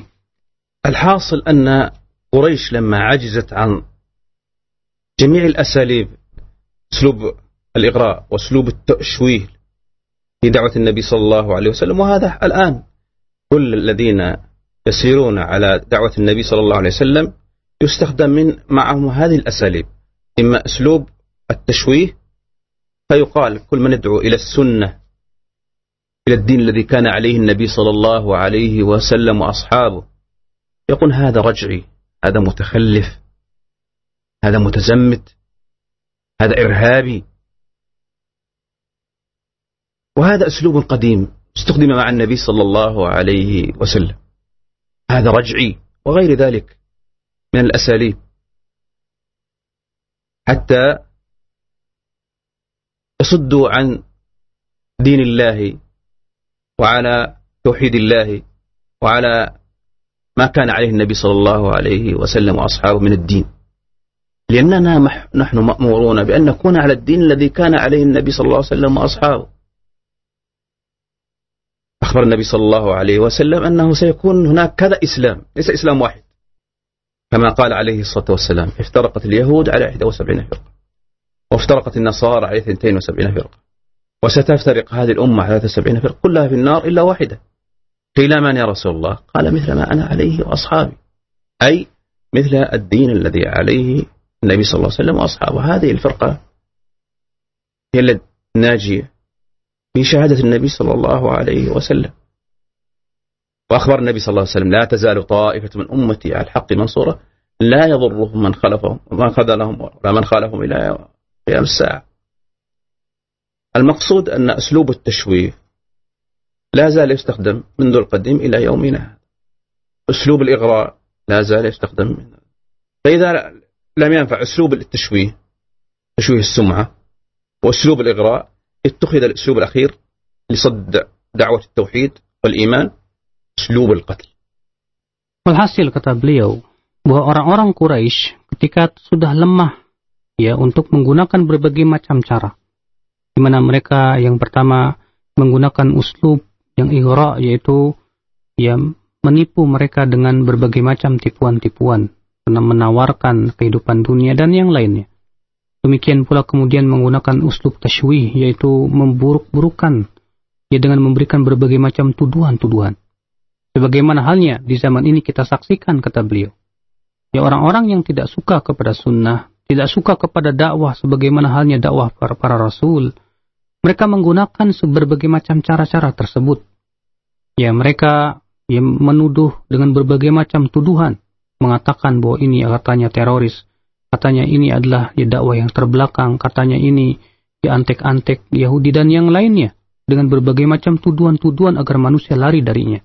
Ini adalah sebuah cara yang telah lalu, yang telah dilakukan oleh orang-orang terdahulu, sehingga mereka berusaha untuk menghalang-halangi manusia dari agama Allah Subhanahu wa taala. Ya padahal kata beliau, agama yang hak itu adalah agama yang dipegang oleh Rasulullah sallallahu alaihi wasallam dan apa yang diyakini oleh para sahabat Rasulullah. Di mana Nabi Shallallahu Alaihi Wasallam telah mengabarkan dalam hadisnya iftaraqatil Yahud, di mana orang-orang Yahudi berpecah belah menjadi 71 golongan, orang-orang Nasrani berpecah belah menjadi 72 golongan, dan umat ini kata Rasul akan berpecah belah menjadi 73 golongan, semuanya di neraka kecuali satu. Siapa itu? Kata Rasulullah, ma'ana alaihi wa ashabi. Yaitu apa? Itu jalan yang dipegang oleh Rasulullah dan para sahabatku. Dan Rasulullah SAW itu sudah mengabarkan dalam hadisnya, la tazalu ta'ifatum min ummati zahirina alal haq. Akan senantiasa ada sekelompok dari umatku yang tetap tegak di atas kebenaran. Ya, tidak akan tidak akan termudoroti oleh orang-orang yang ingin yang berusaha untuk menyalahinya, tidak pula orang-orang yang mencemoohnya. Maksudnya, kata beliau, bahwa ya tata cara tashwih, yaitu memburuk-burukan, menuduh dan yang lainnya adalah merupakan tata cara yang digunakan oleh orang-orang yang tidak suka kepada sunnah.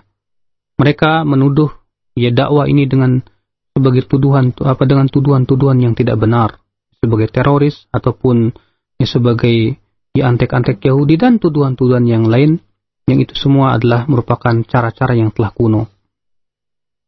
لذلك يا أخي المسلم إن كنت تريد شفاعة النبي صلى الله عليه وسلم وأنت تكون محبا للنبي صلى الله عليه وسلم فاتبع سنته. انظر إلى الدين الذي طبقه النبي صلى الله عليه وسلم والدين الذي طبقه أصحاب النبي صلى الله عليه وسلم طبقه، فإن هذا هو الدين الصحيح، وغم غيره فأديان فاسدة. والإسلام اسمه الإسلام بمعنى استسلام لله وللرسول صلى الله عليه وسلم. ما كان لمؤمن ولا مؤمنة إذا قضى الله ورسوله أمرا أن يكون لهم الخيرة من أمره. فلذلك يا أخي المسلم عباداتك انظر فيها، هل فعلها النبي صلى الله عليه وسلم؟ هل فعل هذه العبادة فافعلها. ما فعلها النبي صلى الله عليه وسلم لا تفعلها. عباداتك في جميع أمورك التي تقرب بها إلى الله سبحانه وتعالى. وما أتاكم الرسول فخذوه وما نهاكم عنه فانتهوا. Oleh karena itu, wahai saudaraku sesama muslim, jika engkau menginginkan syafaat Nabi SAW, jika memang engkau mencintai Rasulullah SAW, maka ikutilah sunnah Rasulullah. Dan lihatlah bagaimana Nabi dan para sahabatnya mempraktikkan Islam ini.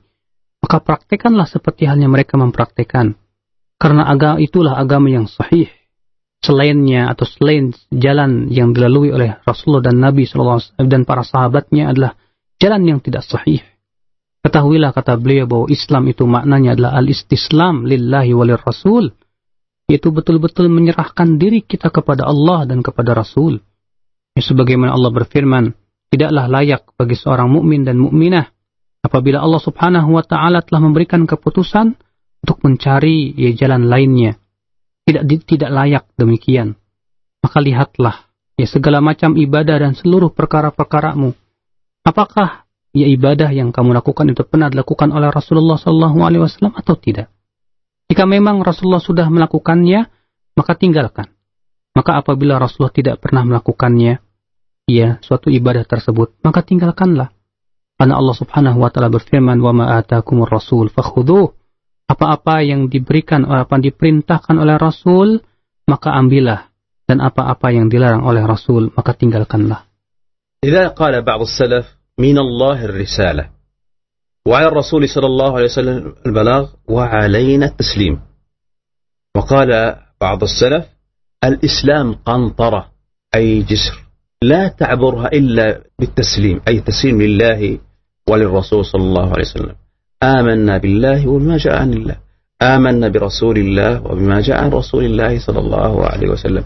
ومن معنى شهادة أن محمد رسول الله عليه وسلم أنك بعد شهادتك أن تقر بأن النبي صلى الله عليه وسلم تصديقه فيما أخبر وطاعته فيما أمر واجتناب ما نهى عنه وزجر وأن لا يعبد الله إلا بما شرع المصطفى صلى الله عليه وسلم.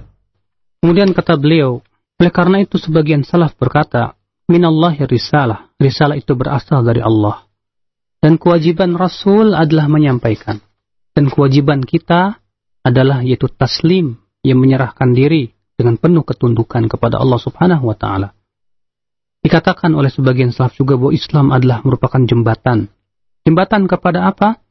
Yaitu kepada apa yang diridhoi oleh Allah. Kita berusaha untuk menjadikan Rasulullah sunnahnya sebagai jembatan kepada Allah Subhanahu wa taala. Kita beriman kepada Allah dan kepada apa yang datang dari Allah. Kita beriman kepada Rasulullah Ya, demikian pula beriman kepada apa yang diajarkan oleh Rasulullah SAW. Maka kewajiban engkau, wahai seorang muslim, wajib engkau menetapkan, ya, tentang makna dan apa yang diinginkan daripada sikap kita terhadap Rasulullah, yaitu tasdiquhu fima amar, membenarkan apa yang diperintahkan oleh Rasulullah SAW. Demikian pula mempraktikkan apa yang diperintahkan oleh Rasulullah SAW. Ia menjauhi apa yang dilarang oleh Rasulullah SAW, dan agar kita tidak menyembah Allah kecuali sesuai dengan syariat yang diajarkan oleh Rasulullah SAW. Al-hasil, anna hadha al-mu'tamar, huwa mu'tamar an-nadwa, ashara alaihim iblis biqatl an-nabi sallallahu alaihi wasallam hatta yasuddu da'wat at-tauhid was-sunnah wal-iman. Thumma ba'da dhalika hasala ma hasal. وليس المقام مقام تفصيل، فأنجاه الله سبحانه وتعالى من مكر قريش وقريش، فأذن له بالهجرة فهاجر عليه الصلاة والسلام إلى المدينة بصحبة أبي بكر الصديق رضي الله عنه، وليس المقام مقام تفصيل في ذلك. ثم بعد ذلك أنشأت الدولة في المدينة، دولة الإسلامية.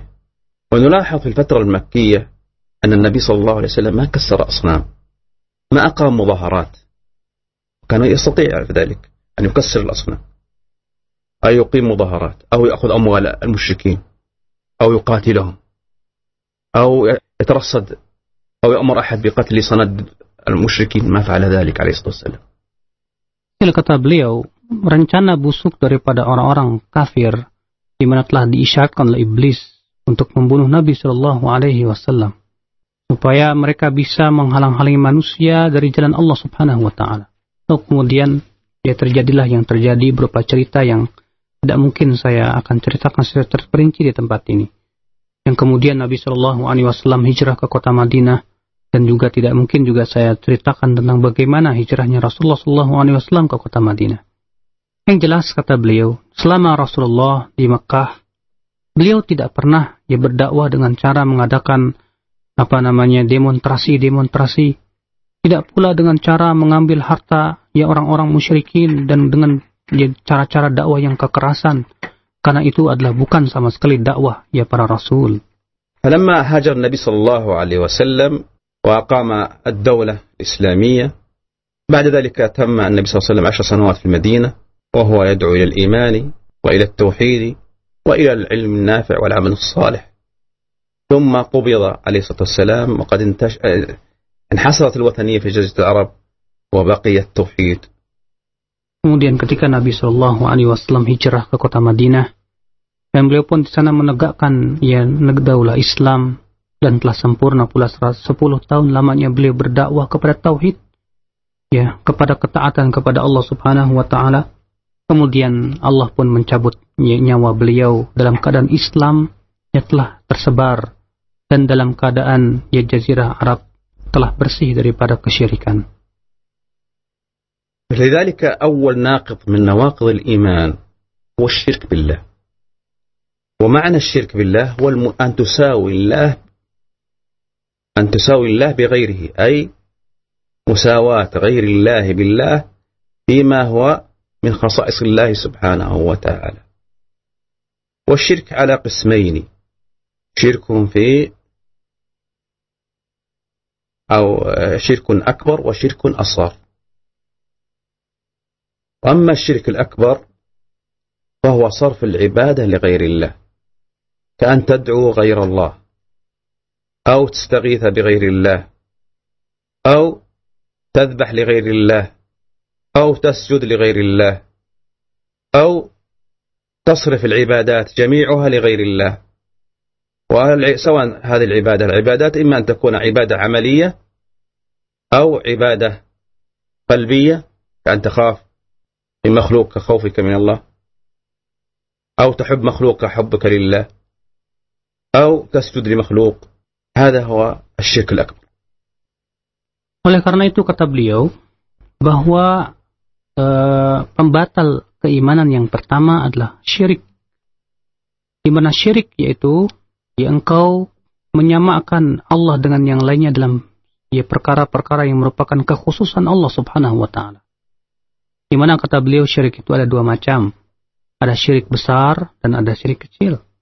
Adapun syirik besar, kata beliau, hakikatnya adalah memalingkan ibadah kepada selain Allah subhanahu wa ta'ala. Seperti berdoa kepada selain Allah, demikian pula beristighatsah kepada selain Allah, demikian pula sujud kepada selain Allah subhanahu wa ta'ala. Jadi mana ya, ibadah itu bisa jadi berupa ibadah yang bersifat amaliyah, di mana seseorang itu sujud kepada selain Allah, ini merupakan syirik besar. Atau yang sifatnya hati, di mana seseorang bertawakal kepada selain Allah subhanahu wa ta'ala, ya, berharap kepada selain Allah dengan pengharapan yang besar. Ini semua adalah, kata beliau, termasuk ya, yaitu syirik besar. فمن الناس في زمن هذا الأسف لجهله ولضعف يقينه يخاف من المخلوقين كخوفه من الله يخاف من الجن كخوفه من الله سبحانه وتعالى لذلك تجد أن أحدهم إذا أتم بناء البيت يذبح على عتبة البيت تقربا إلى الجن خوفا من أن يؤذوه الجن والآخر إذا أتم حفر البئر المزارع فإنه يذبح قربانا يتقرب إلى الجن خوفا أن يؤذوه ويفسدوا عليه كذلك للأسف من بعض الجهال من يعتقد أن الله هو خالق وأن أما تدبير الملك قد وكل بعض المخلوقين يتصرفون مع الله في تدبير ملكه وهم ينفعون ويضرون ويعطون ويمنعون هذا للأسف يحصل من بعض الجهال المسلمين يعتقد أن هناك من يدبر الملك الله سبحانه وتعالى من البشر المخلوقين من الصالحين يسمونهم الأقطاب أو الأوتاد ويقولون إذا لم يوجد هؤلاء الأقطاب والأوتاد في العالم فسد العالم واختلت أركانه لأنهم يدبرون الملك الله سبحانه وتعالى والبعض يخاف من المخلوقين أشد خوفا من الله سبحانه وتعالى فيعتقد أن أصحاب القبور هؤلاء أنهم يضرون وينفعون بدل ما يذهب إذا جاء ذلك تجد أن كثير من الجهال إذا صابه مرض ما يرفع يديه يسأل الله سبحانه وتعالى قال تبارك وتعالى ادعوني أستجب لكم وإنما ولا يفعل الوسيلة الشرعية بمعنى الدعاء ادعو الله أو أن يذهب إلى الطبيب العلاج لكنه يذهب إلى طريق واحد وهي مراقد الأولياء والصالحين فيسألهم الشفاء والله سبحانه وتعالى هو الشافي وحده هو المعافي وحده ولا الآخر يسأل الميت أن يفرج كربته ومصائبه والثالث والمرأة تسأل هذا الميت الولي الصالح أن يرد زوجها الغائب والأخرى الصغيرة التي لم تتزوج تسأل الميت أن يرزقها الله زوجا قبل نهاية السنة وهذا للأسف نتيجة الجهل والمسلمون لو عرفوا من يوقع من المسلمين عرفوا أن هذا خلاف شرع الله لا تركوا هذه الأفعال السيئة. Kata beliau di antara manusia di zaman ini karena saking bodohnya mereka lebih takut ya kepada makhluk daripada takut kepada Allah. Di antara mereka ada yang takut kepada jin misalnya.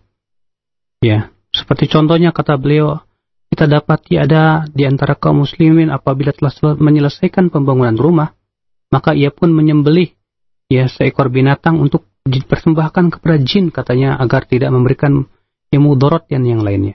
Demikian pula di antara mereka ketika ya sudah panen, mereka pun mengadakan acara di mana mereka ya memberikan sesajen-sesajen dan sesajen-sesajen kepada para jin untuk menolak bala menurut mereka. Sungguh sangat disayangkan kata beliau. Ya, sebagian orang-orang bodoh itu di antara mereka ada meyakini bahwasanya Allah adalah penciptanya. Ya anehnya demikian. Akan tetapi mereka ya memalingkan ibadah kepada selain Allah Subhanahu wa taala. Namun mereka juga mempunyai keyakinan bahwa Allah mewakilkan kepada sebagian makhluknya untuk mengatur alam semesta, untuk memberikan manfaat, untuk memberikan mudarat. Dan bahkan ia mempunyai keyakinan bahwa ada manusia yang diberikan hak untuk mengatur alam semesta yang disebut dengan aqtab atau autad. Mereka menganggap katanya kalau tidak ada kutub atau kalau tidak ada watad, bahwasanya ya alam ini akan hancur. Demikian keyakinan mereka yang sangat aneh tersebut.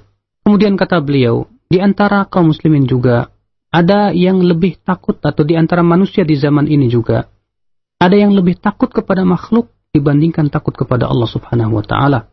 Seperti di antara mereka ada yang meyakini bahwa mayat-mayat yang ada di kuburan katanya bisa memberikan mudarat, bisa memberikan manfaat, bisa mengabulkan doa atau menyampaikan doa kepada Allah. Ya padahal ya Allah Subhanahu wa taala menyuruh kita hanya berdoa kepadanya saja. Allah berfirman, "Ud'uni astajib lakum." Berdoalah kepadaku saja. Ya berdoalah kepadaku, niscaya aku akan kabulkan doamu. Engkau didapati orang yang sakit, seharusnya dia pergilah ke dokter dan berdoa kepada Allah agar disembuhkan. Tapi apa yang terjadi kata beliau? Dia malah pergi ke kuburan. Ia meminta kesembuhan, padahal Allah lah satu-satunya zat yang bisa menyembuhkannya. Di sana yang lainnya ada juga yang minta kepada orang yang sudah mati di kuburan supaya dihilangkan kesusahannya. Ada seorang wanita datang ke kuburan, kemudian dia minta kepada Allah supaya suaminya yang telah hilang dikembalikan. Ada lagi juga wanita yang belum menikah, dia meminta kepada Allah supaya diberikan suami sebelum sebelum perginya tahun ini. Ini kata beliau akibat dari kebodohan mereka terhadap hakikat agama ini. Kedalika min asy-syirk an ya'taqid anna al-makhluq يعلم كعلم الله والله سبحانه وتعالى قال في حق النبي صلى الله عليه وسلم قل لو كنت أعلم الغيب لاستكثرت من الخير ومن الشرك كذلك أن تساوي الله سبحانه وتعالى بالمخلوقين في المعاملات في أسمائه في صفاته من ذلك ما فعلته قريش فإنهم أطلقوا والمشركين فإنهم أطلقوا على أصنامهم اشتقوا من أسماء الله وجعلوها لأصنامهم مثل اشتقوا من اسم الإله اللات سموا الصنم باسم اللات واشتقوا من المنان منات واشتقوا من اسم الله العزيز العزة جعلوها في شجرة يعبدونها من دون الله سبحانه وتعالى هذا شرك كذلك من اعتقد أن الله سبحانه وتعالى يشبه المخلوقين هذا شرك قال إن لله سمع كسمعي وبصر كبصري وحياة كحياتي فهذا شرك لأنه ساوى بالله بغيره من المخلوقين في صفاته وفي أسمائه ومن فعل ذلك فهو يعلم ويبين له يا أخي المسلم هذا اعتقاد فاسد لأنك تعتقد أن الله واحد أنت ساويت مع الله مخلوقين مخلوقين جعلت رفعت المخلوقين إلى مرتبة الخالق سواء في المعاملات أو في الاعتقادات. Demikian pula kata beliau, termasuk kesyirikan. Seseorang meyakini bahwa ada makhluk yang mengetahui seperti halnya Allah mengetahui yang gaib. Padahal Allah Subhanahu wa taala berfirman, "Law kuntu a'lamul ghaib lastakthartu minal khair." Kalaulah kata Nabi Muhammad sebutkan dalam ayat, kalau aku mengetahui yang gaib, tentu aku akan memperbanyak kebaikan dan aku tidak akan tertimpa keburukan. Rasulullah saja tidak tahu yang gaib. Di antara bentuk kesyirikan kata beliau mempersamakan Allah dalam muamalat, di mana dalam asma dan sifat-sifatnya. Seperti yang dilakukan oleh orang-orang Quraisy, di mana mereka menamai sesembahan mereka, patung mereka Allat diambil dari kata Al-Ilah, Al-Manat diambil dari nama Allah Subhanahu wa taala Al-Mannan. Mereka juga menamai Al-Uzza diambil dari nama Allah Al-Aziz. Jelas ini merupakan kesyirikan kata beliau. Demikian pula di antara mereka ada yang meyakini bahwa Allah serupa sifat dan namanya dengan makhluk. Dia berkata bahwa pendengaran Allah sama dengan pendengaranku. Penglihatan Allah sama dengan penglihatanku, hidupnya Allah sama dengan hidupku. Ini adalah merupakan kesyirikan. Maka, orang yang melakukan perbuatan itu, kata beliau, hendaknya dia diajarkan dan dijelaskan tentang akidah yang sahih. Dengan kita katakan, wahai saudaraku, Ya, bagaimana engkau mempersamakan Allah Subhanahu wa Ta'ala dengan makhluknya? Ya, jelas ini adalah merupakan keyakinan yang rusak, kata beliau. Amma hadha huwa asyirkul akbar, asyirkul asghar, wa ma warada tasmiyatuhu 'an Nabi sallallahu alaihi wasallam syirkan, lakinnahu la yasil ila asyirk al-akbar. مثل قول النبي صلى الله عليه وسلم من حلف بغير الله فقد أشرك. فالحلف بغير الله الحلف هو للتعظيم الله. إذا حلفت بغير الله كأنك ساويت مخلوق بالله في التعظيم، لكنه لا يخرج من الملة المحمدية الملة الإسلامية. كذلك يسير الرياء، يعني الرياء اليسير، فإنه كذلك لا يذهب بأصل الإيمان وإنما يذهب بكمال الإيمان. Demikian pula kata beliau, termasuk yang kedua adalah yaitu syirik kecil, yaitu setiap yang disebutkan dalam suatu riwayat hadis bahwa itu adalah merupakan syirik, namun tidak sampai kepada derajat syirik besar yang mengeluarkan pelakunya dari Islam. Seperti ya Rasulullah sallallahu alaihi wasallam bersabda misalnya, man halafa bi ghairillahi faqad asyrak. Siapa yang bersumpah dengan nama selain Allah, maka ia telah berbuat syirik. Namun, ya, syirik kecil ini tidak sampai mengeluarkan pelakunya dari milatul Islam. Demikian pula, ya, riya yang sedikit, ya, siru riya. Ya, demikian pula itu adalah merupakan syirik kecil, di mana seseorang ingin dipuji, ya, dalam amal ibadahnya, ingin didengar. Maka kata beliau itu semua, ya, tidak menghilangkan pokok dari keimanan, akan tetapi ia adalah menghilangkan kesempurnaan iman. في هذه نهاية هذا الدرس، يعني هناك كذلك بقية نواقض الإيمان، لكن المقام ليس المقام أن تفصيل لأن الوقت محدد، لكن في نهاية هذا الدرس أسأل الله الكريم عبد الله العظيم أن يزيدنا وإياكم علما وتقا وصلاحا. أقول قولي هذا وأستغفر الله لي ولكم، صلى الله عليه وسلم على نبينا محمد وعلى آله وصحبه أجمعين والحمد لله رب العالمين. Kemudian di akhir penjelasan ini, karena kata beliau waktu sangat sempit sekali, tidak mungkin saya menjelaskan segala sesuatu tentang yang berhubungan dengan pembatal-pembatal keimanan. Yang jelas, ya, kita mohon kepada Allah Subhanahu wa Ta'ala agar memberikan kekokohan kepada kita untuk senantiasa di atas jalan yang hak, dan agar memberikan kepada kita taufiknya, demikian pula rahmatnya. Dan ditutup dengan alhamdulillah rabbil alamin. Nah, demikian ikhwatal Islam, jazakallah khairan ya Syekh ala hadhil muhadarah an-nafi'ah.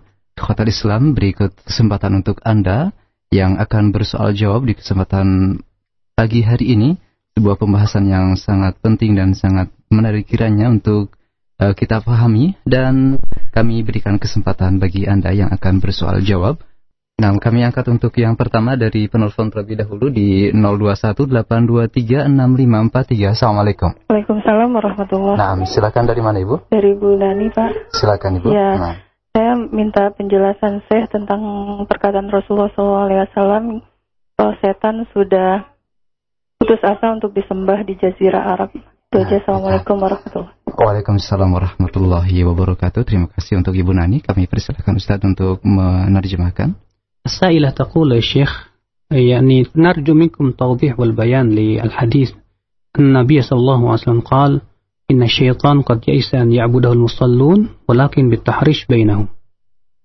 النبي صلى الله عليه وسلم يخبرنا أن الشيطان قد يئس في زمان النبي صلى الله عليه وسلم وفي القرن الذي عاش فيه النبي صلى الله عليه وسلم. النبي صلى الله عليه وسلم يقول خير الناس قرني ثم الذين يلونهم ثم يلونهم. يعني أيس على أن تعود جزيرة العرب إلى الشرك في زمن النبي صلى الله عليه وسلم وزمن الصحابة والتابعين وهم أصحاب القرون المفضلة كما نص الحديث على ذلك. لكن اتخذ لما عجز الشيطان عن هذه الوسيلة وهي وسيلة نشر الشرك، اتخذ وسيلة أخرى للإفساد بين المسلمين أو المجتمع الإسلامي، وهو التحريش بين المسلمين. ويترتب على التحريش سواء التحريش يعني يترتب عليه القتال والفتنة والاقتتال بين المسلمين كما هو واقع في القديم وفي الحديث. Kata beliau bahwa dalam hadis ini Rasulullah SAW mengabarkan bahwa syaitan telah putus asa di zaman Nabi pada waktu itu, di mana kesyirikan akan ditegakkan kembali, yaitu di zaman ketika Rasulullah masih hidup, demikian pula ketika Rasulullah SAW telah meninggal, yaitu di zaman sahabat, demikian pula di zaman tabi'in, di mana ini adalah merupakan 3 generasi yang dipuji oleh Allah, oleh Rasulullah SAW, dalam sabdanya sebaik-baik manusia adalah generasiku, kemudian setelahnya. Nah, ketika syaitan telah merasa putus asa untuk disembah di Jazirah Arab, maka ia menggunakan tata cara lain untuk merusak kaum muslimin, yaitu dengan cara memberikan atau menanamkan benih-benih permusuhan di antara kaum muslimin. Sehingga dengan adanya benih-benih permusuhan, muncullah berbagai macam fitnah berupa peperangan, perpecahan dan yang lainnya. لكن أخبر أحاديث أخرى عن النبي صلى الله عليه وسلم أنه لا تقوم الساعة حتى يلحق أناس من أمتي بالمشركين وحتى يعبدوا الأوثان. Akan tetapi Nabi Shallallahu Alaihi Wasallam telah mengabarkan sebukan dalam hadis bahwa la taqumu as-sa'ah, tidak akan tegak hari kiamat sampai dari sebagian umatku ada yang kembali bergabung dengan orang-orang musyrikin, dan sampai sebagian umatku ini, kata Rasulullah, akan kembali menyembah berhala. وقد خاف النبي صلى الله عليه وسلم على أمته الشرك أخاف ما أخاف عليكم الشرك وكذلك خاف إبراهيم عليه السلام على نفسه وعلى بنيه ودعا الله أن يجنبه عبادة الأصنام وجنبني وبني أن نعبد الأصنام. Demikian pula Nabi Shallallahu Alaihi Wasallam sangat khawatir kepada umatnya terhadap kesyirikan ini, di mana beliau mengatakan bahwa yang paling aku takutkan terhadap kalian adalah syirik. Sebagaimana halnya Nabi Ibrahim Alaihissalatu Wassalam sangat khawatir terhadap dirinya dan anak-anaknya, keturunannya untuk berbuat syirik, di mana beliau berdoa wajnubni wa baniya an na'budal asnam, jauhkan aku ya Allah dan demikian pula keturunanku untuk menyembah berhala. إذا كان النبي الله خليل الرحمن خاف على نفسه وعلى بنيه من الشرك والنبي صلى الله عليه وسلم خاف على أمته من الشرك فنحن أولى بالخوف لأننا ضعفاء في إيماننا يقيننا قليل بالله سبحانه وتعالى. إذا كان نبي الله يخاف على نفسه من الشرك نحن أولى بالخوف. Kata beliau, apabila Nabi Shallallahu Alaihi Wasallam saja sangat khawatir terhadap umatnya, Nabi Ibrahim pun sangat khawatir terhadap dirinya dan keturunannya untuk ditimpa syirik. Tentu kita lebih layak untuk khawatir terhadap diri kita dari kesyirikan. Lebih-lebih, kata beliau, kita ini imannya sangat lemah sekali. Keyakinan kita pun juga lemah sekali. Jadi bandingkan dengan mereka, para nabi, kita tidak ada apa-apanya. Maka kalau mereka sangat khawatir terhadap dirinya dari kesyirikan, maka kita terlebih tidak boleh merasa aman dari kesyirikan. لذلك يجب عليك أيها المسلم أن تراقب إيمانك وتراقب أعمالك حتى لا تقع فيما يناقض إيمانك. إذا كان الأنبياء يخافون مما يناقض الإيمان وهو الشرك نحن أولى بالخوف. من نحن أمام الأنبياء؟ وهل نحن معصومون؟ لسنا معصومين. لا، الأنبياء هم معصومون من الوقوع في الخطأ والوقوع في الشرك ومع ذلك يخافون من الشرك نحن أولى بالخوف. Karena itu, kata beliau, kita harus senantiasa memeriksa keimanan kita ini. Jangan sampai kemudian kita ini jatuh kepada hal-hal yang bisa membatalkan keimanan kita. Siapalah kita ini dibandingkan dengan para nabi, lebih-lebih Rasulullah merupakan imamnya para nabi. Kita ini tidak maksum. Para nabi saja yang maksum, yang dilindungi oleh Allah dari kesalahan, yang merasa takut dan khawatir untuk jatuh kepada kesyirikan, bagaimana kita? Maka kita lebih layak untuk lebih takut lagi, untuk lebih khawatir dari kesyirikan. Tentunya dengan cara kita ini, mempelajarinya dan demikian pula menjauhinya. Kemudian selanjutnya kami berikan kesempatan untuk yang kedua, ada Ibu Iva di Depok, kami persilakan. Assalamualaikum. Assalamualaikum, Syekh. Waalaikumsalam warahmatullahi wabarakatuh. Silakan dengan pertanyaan lebih diringkas, silakan Ibu. Saya punya orang tua masih awam dan dia sering melakukan kesyirikan terus-menerus dan banyak jimat di rumah. Dan bagaimana mendakwain orang tua yang masih melakukan kesyirikan terus-menerus? Assalamualaikum. Warahmatullahi wabarakatuh. Kami ucapkan terima kasih untuk Ibu Iva. Silahkan diterjemahkan. Sa'sailah taqulu syekh li walid wa huwa yushriku billah wa lahu aidan azaim wa tamaim fi baitihi. Yani kaifa tariqah yani lid da'watihi ila Allah annahu kan yani la yurid an yatruk syirkahu. Naam kadza qalat yani. على كل حال نقتدي بإبراهيم عليه السلام وأبو الأنبياء عليه السلام وبقية ونبينا محمد صلى الله عليه وسلم وبقية الأنبياء. فإن إبراهيم عليه السلام كان أبوه مشركا وكان يصنع الأصنام وأصبح يدعو أباه ويصبر على أذى أبيه وإلى أن يعني بذل جميع الأسباب في سبيل الحصول على هداية أبيه وما حصل ذلك بتقدير الله الكوني لا الشرعي.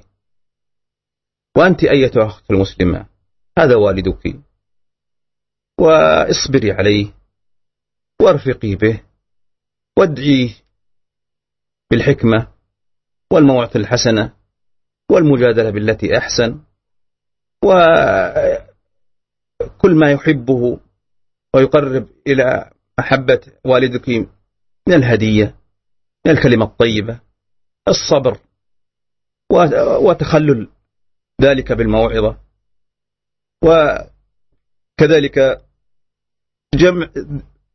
جميع الأسباب ابذليها في سبيله لأن للوصول إلى هداية والدتك لأن الرجل الكبير في السن صاحب أن يتغير لأنه نشأ على أن هذا دين ونشأ على أنها دين الآباء كيف يترك هذا كما كان يفعل المشركين مكة هذا دين الآباء كيف نتغير كيف هذا الشيطان هذا طريقته كيف تترك دين آبائك هذا أسلوب الشيطان كيف تترك دين آبائك وأجدادك. الحاصل يا أختي المسلمة اصبري على أبيك وابذلي جميع الأسباب بالدعاء تدعين الله سبحانه وتعالى له بالهداية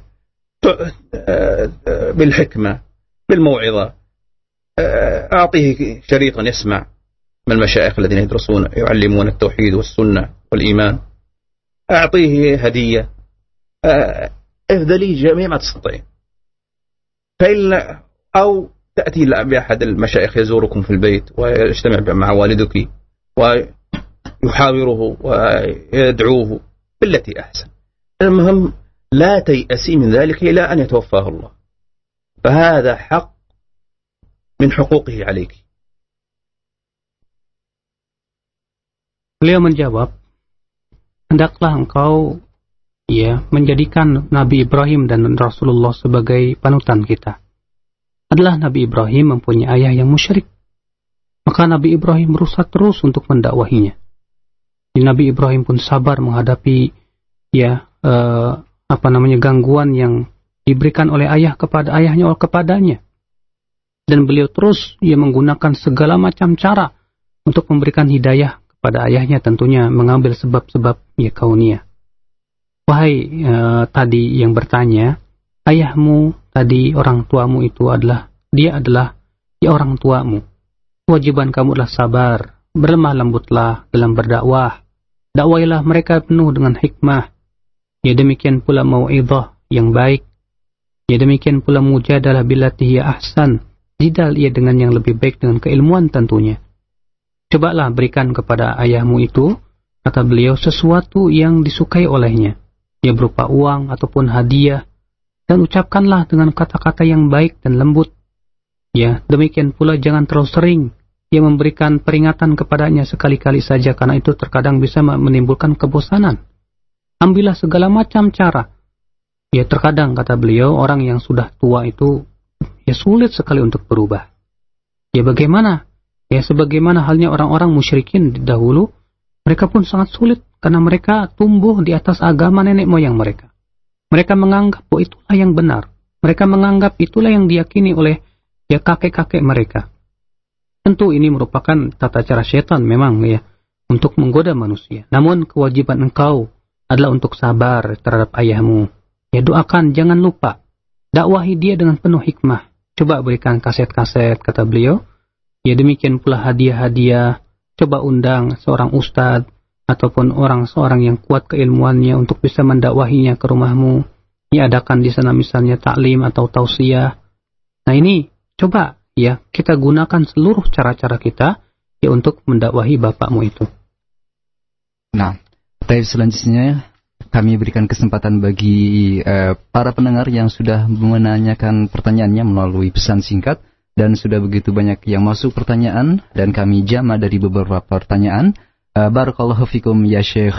Berkaitan dengan bagian kedua dari ceramah yang Syekh sampaikan, namun karena waktu, mengenai ta'arif Ahlus Sunnah wal Jamaah.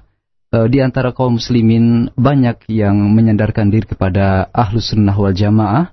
Di antara mereka ada yang mudah mengkafirkan sebagian kaum muslimin dengan menyandarkan perkataannya kepada Syekhul Islam Ibnu Taimiyah ataupun Syekh Muhammad bin Abdul Wahab serta ulama yang lainnya.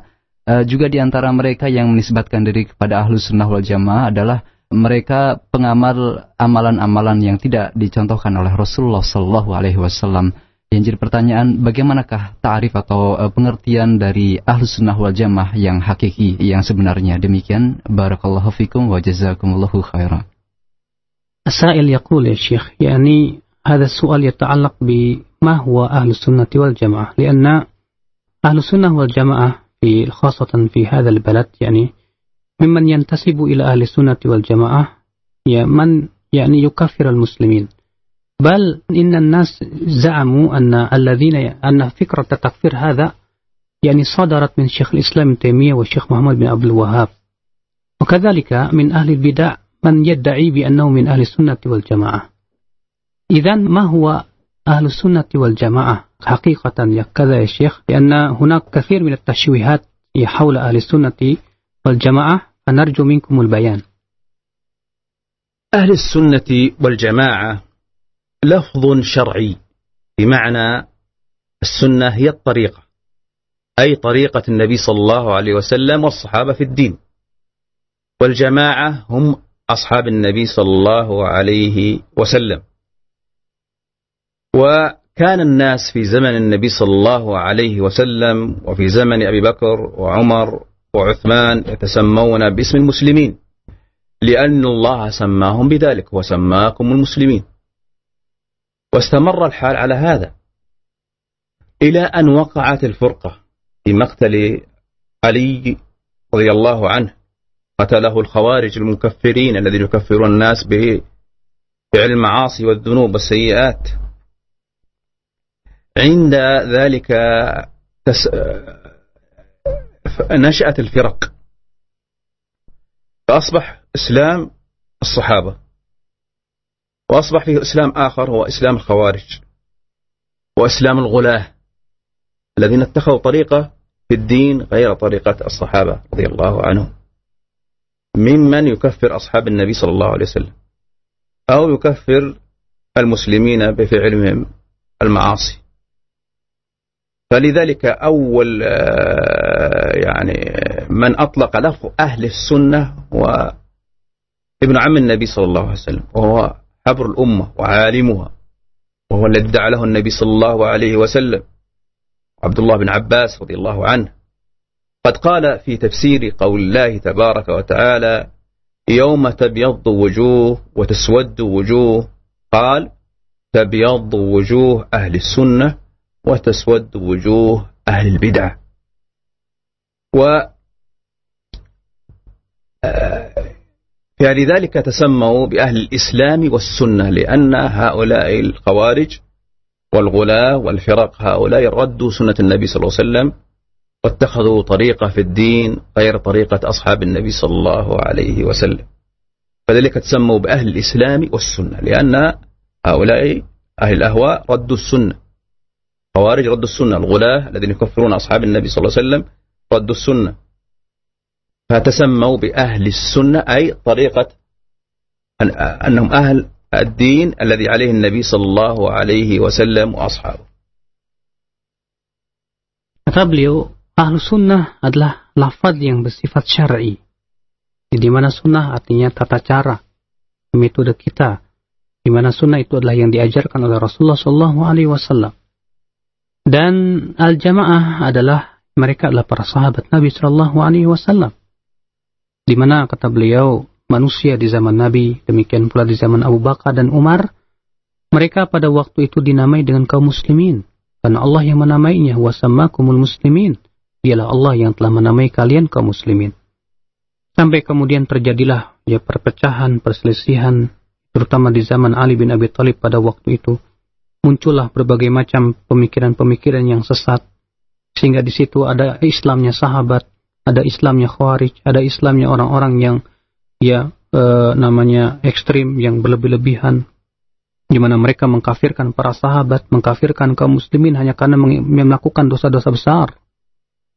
Dan kata beliau, orang yang pertama kali mengucapkan lafaz al-sunnah yaitu anak paman Rasulullah.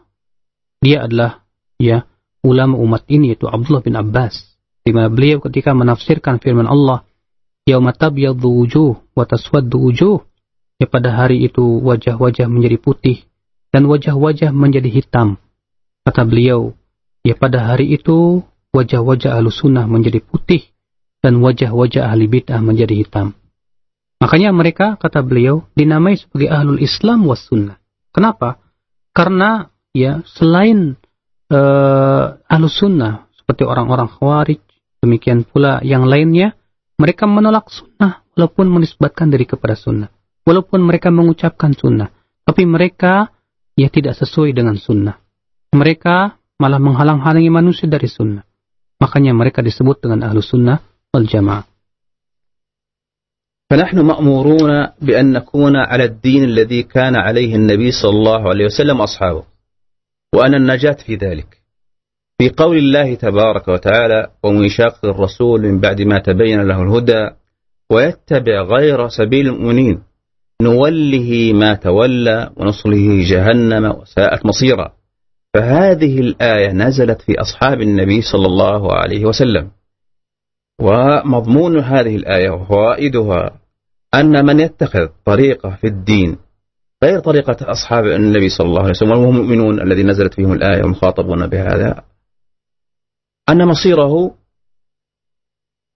في آخر الآية ومن يشاقق الرسول بعد ما تبين هدى ويتبع غير سبيل المؤمنين نوله ما تولى ونصله جهنم وساءت مصيره. هذا عاقبة من يتخذ دين غير دين النبي صلى الله عليه وسلم وأصحابه. الآن ما أكثر الإسلام، كثير الإسلام، لكن انظر الإسلام الذي على الصراط المستقيم هو الإسلام الذي عليه النبي صلى الله عليه وسلم وأصحابه. Beliau, kita diperintahkan untuk berada di atas agama yang dipegang oleh Rasulullah dan para sahabatnya. Allah Subhanahu wa taala berfirman, "Wa may yushaqiqir rasul min ba'di ma tabayyana lahul huda wa yattabi' ghayra sabilil mu'minin nuwallihi ma tawalla wa nuslihi jahannam wa sa'at masira." Siapa yang menyelisihi Rasul setelah jelas kepadanya petunjuk dan mengikuti selain jalan kaum mukminin, maka kami akan biarkan ia leluasa dalam kesesatannya dan kami akan bakar ia dengan api neraka dan itu adalah seburuk-buruknya tempat kembali. Ayat ini turun kepada kita menjelaskan bahwasanya jalan yang hakiki yang benar adalah yang dipegang oleh Rasulullah dan para sahabatnya. Ayat ini turun untuk para sahabat. Maka dari itu kata beliau, orang yang mengambil selain jalan sahabat, yang mengambil selain jalan yang dipegang oleh Rasulullah dan para sahabatnya, maka akan dibiarkan ia leluasa dalam kesesatannya, semakin sesat dan kemudian akan dibakar dalam api neraka. Ini adalah akibat buruk sebagai ancaman buat orang-orang yang mengambil jalan selain jalan Rasulullah Sallallahu Alaihi Wasallam dan para sahabatnya. Maka akhi, Islam yang hendaknya engkau pegang, Islam yang hakiki itu hakikatnya adalah yang dipegang, yang difahami oleh para sahabat Rasulullah Sallallahu Alaihi Wasallam terhadap Al-Quran dan hadis. ولو أخذت ذكر الأدلة بأن الدين الصحيح والذي كان عليه النبي صلى الله عليه وسلم وأصحابه ونحن مأمورون بأن نكون على دين الصحابة لطال بنا المقام، لكن أقتصر على الدليل الذي ذكر من القرآن. وهناك دليل من السنة، الذي أذكر دليل من السنة منه قول النبي صلى الله عليه وسلم حينما أخبر عن الافتراق: افترقت اليهود على 71 فرقة وافترقت النصارى على 72 فرقة وستفترق هذه الأمة على 70 فرقة كلها في النار إلا واحدة. قيل: من يا رسول الله؟ أي ما هي الدين الصحيح؟ قال: مثل ما أنا عليه وأصحابي. كذلك قول النبي صلى الله عليه وسلم: عليكم بسنتي وسنة الخلفاء الراشدين، أي طريقتي في الدين. عليكم بسنتي أي طريقتي في الدين، وسنة الخلفاء الراشدين أي طريقة الخلفاء الراشدين. عليكم بسنتي سنة الخلفاء الراشدين المهديين من بعدي، عضوا عليها بالنواجد كأنكم بالأبراس. وإياكم محدثات الأمور، فإن كل محدث بدعة وكل بدعة ضلالة وكل ضلالة في النار. هكذا النبي صلى الله عليه وسلم. لذلك أهل السنة والجماعة دائما في مساجدهم في صلاة الجمعة دائما يختمون في الخطبة الثانية بهذا الحديث، يأمرون الناس بأن نكون على السنة التي كان عليها النبي صلى الله عليه وسلم وأصحابه، ويحذرون من البدعة. وإياكم محدثات الأمور، فإن كل محدثة بدعة وكل بدعة ضلالة وكل ضلالة. دائما خطباء أهل السنة في مساجدهم سواء في المغرب أو في المشرق، دائما أهل السنة يقولون هذا. ثم يذكرون في الخطبة الثانية في الجمعة دائما إمام أهل السنة، إمام الخطيب الجمعة دائما يذكر أهل السنة في الخطبة الثانية ببعض أصول أهل السنة التي فارق فيها أهل الأهواء، فهو يترضى على الصحابة، وبعد ذلك يترضى على أبي بكر وعمر وعثمان وعلي، ثم يقول: عليكم بالجماعة فإن يد الله مع الجماعة، أي عليكم بالجماعة أي بجماعة الصحابة رضي الله عنهم، فإن يد الله مع الجماعة، أي أن الله مؤيد وناصر الذين على الدين الذي كان عليه الجماعة. Kalaulah aku menyebutkan dalil-dalil mengenai masalah ini sangat panjang sekali. Akan tetapi saya akan bawakan beberapa saja. Di antaranya hadis yaitu mengenai perpecahan, di mana Rasulullah SAW mengabarkan bahwa umat Islam akan berpecah belah menjadi 73 golongan. 72 masuk neraka dan 1 masuk surga. Lalu dikatakan, siapa mereka ya Rasulullah? Kata Rasulullah, ma'ana alaihi wa ashabi. Yaitu apa yang aku dan para sahabatku di atasnya. Ia berupa agama ini. Demikian pula Rasulullah SAW. Ia bersabda, alaikum bisunnati wa sunnatil khulafa'ir rasyidin. Ya'addu alaiha bin nawajid. Hendaklah kalian berpegang kepada sunnahku ketika terjadi perpecahan. Demikian pula sunnah khulafa'ur rasyidin. Ya, dan pegigitlah ia dengan gigi geraham kalian.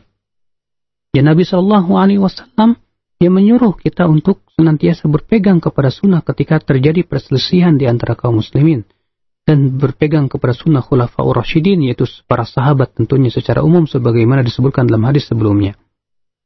Oleh karena itu, ya cobalah ya kita perhatikan ya para khotib-khotib Jumat yang berpegang kepada manhaj al-sunnah. Senantiasa mereka menyuruh di dalam khutbah-khutbah mereka ya untuk berpegang kepada yaitu sunnah Rasulullah sallallahu alaihi wasallam. Ya, di mana ya mereka di dalam khutbah yang pertama saja ya mengatakan menyebutkan bahwasannya sebaik-baiknya perkataan adalah perkataan Allah dan sebaik-baiknya petunjuk adalah petunjuk Rasulullah ya. Demikian pula menyebutkan bahwa seburuk-buruknya perkatalah yang diada-adakan, di mana ya setiap yang diada-adakan itu adalah bid'ah dan setiap bid'ah itu adalah sesat. Demikian pula di dalam khutbah yang kedua, ya sebagian khotib-khotib juga yang menyebutkan sebagai di antara pokok-pokok Ahlussunnah wal Jamaah yang menyatakan keridhaan kepada para sahabat, kepada Abu Bakar, kepada Umar, kepada Uthman, kepada Ali. Itu yang menunjukkan bahwasanya inilah sikap yang benar. Demikian pula yang menyuruh mereka untuk berpegang kepada al-jamaah, itu para sahabat Rasulullah SAW. Dan ini merupakan sebuah pemahaman yang harus kita fahami, bahwa itu adalah merupakan agama yang sahih, yang benar, yaitu yang diajarkan oleh Rasulullah dan para sahabatnya. Wa ahli sunnati wal jamaah lahum usul. Man تلقى هذه الأصول فهو من أهل السنة والجماعة، ومن فارق هذه الأصول فليس من أهل السنة والجماعة. الأصل الأول محبة الله، محبة أعظم محبتك لنفسك وللناس أجمعين، وإفراده وحده بالعبادة، واعتقاد أن الله واحد في ذاته واحد في صفاته واحد في أفعاله. ثانيا محبة النبي صلى الله عليه وسلم والتصديق بجميع ما أخبر، واجتناب ما نهى عنه وزجر، وأن لا يعبد الله إلا بما شرع المصطفى صلى الله عليه وسلم، وطاعته وعدم التقديم بين يدي الله ورسوله. الأصل الثاني. الأصل الثالث محبة آل بيت النبي صلى الله عليه وسلم، وآل بيت النبي صلى الله عليه وسلم خمسة، هم بنو هاشم، بنو المطلب، والحسن والحسين، فاطمة بنات النبي صلى الله عليه وسلم وزوجاته، وعلي بن أبي طالب، عقيل بن أبي طالب، إلى آخر آل بيت النبي صلى الله عليه وسلم. القيام بحقوقهم ومحبتهم وعدم الغلو فيهم. كذلك الأصل الرابع محبة أصحاب النبي صلى الله عليه وسلم والترضي عليهم والإمساك عما شجر بينهم، واعتقاد أن أفضلهم أبو بكر ثم عمر ثم عثمان ثم علي، ومن سبهم أو قدح فيهم فهو أضل من حمار أهله. Kemudian kata beliau bahwa Ahlussunnah wal Jamaah mempunyai pokok-pokok yang harus diperhatikan. Siapa saja yang sesuai dengan pokok-pokok ini maka dialah Ahlussunnah, dan siapa saja yang tidak sesuai dengan pokok-pokok ini dia bukan Ahlussunnah. Yang pertama yaitu mencintai Allah melebihi daripada cinta kita kepada seluruh makhluk.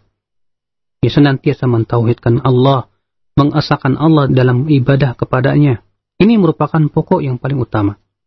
Yang kedua kata beliau yaitu mencintai Nabi Shallallahu Alaihi Wasallam dengan membenarkan apa yang dikabarkan oleh Rasulullah, mempraktikkan apa yang diperintahkan oleh Rasulullah, menjauhi apa yang dilarang oleh beliau, dan kita tidak boleh menyembah Allah kecuali sesuai dengan syariat Rasulullah Shallallahu Alaihi Wasallam, dan kita tidak boleh mendahulukan perkataan siapapun ya di atas perkataan Allah dan Rasulnya.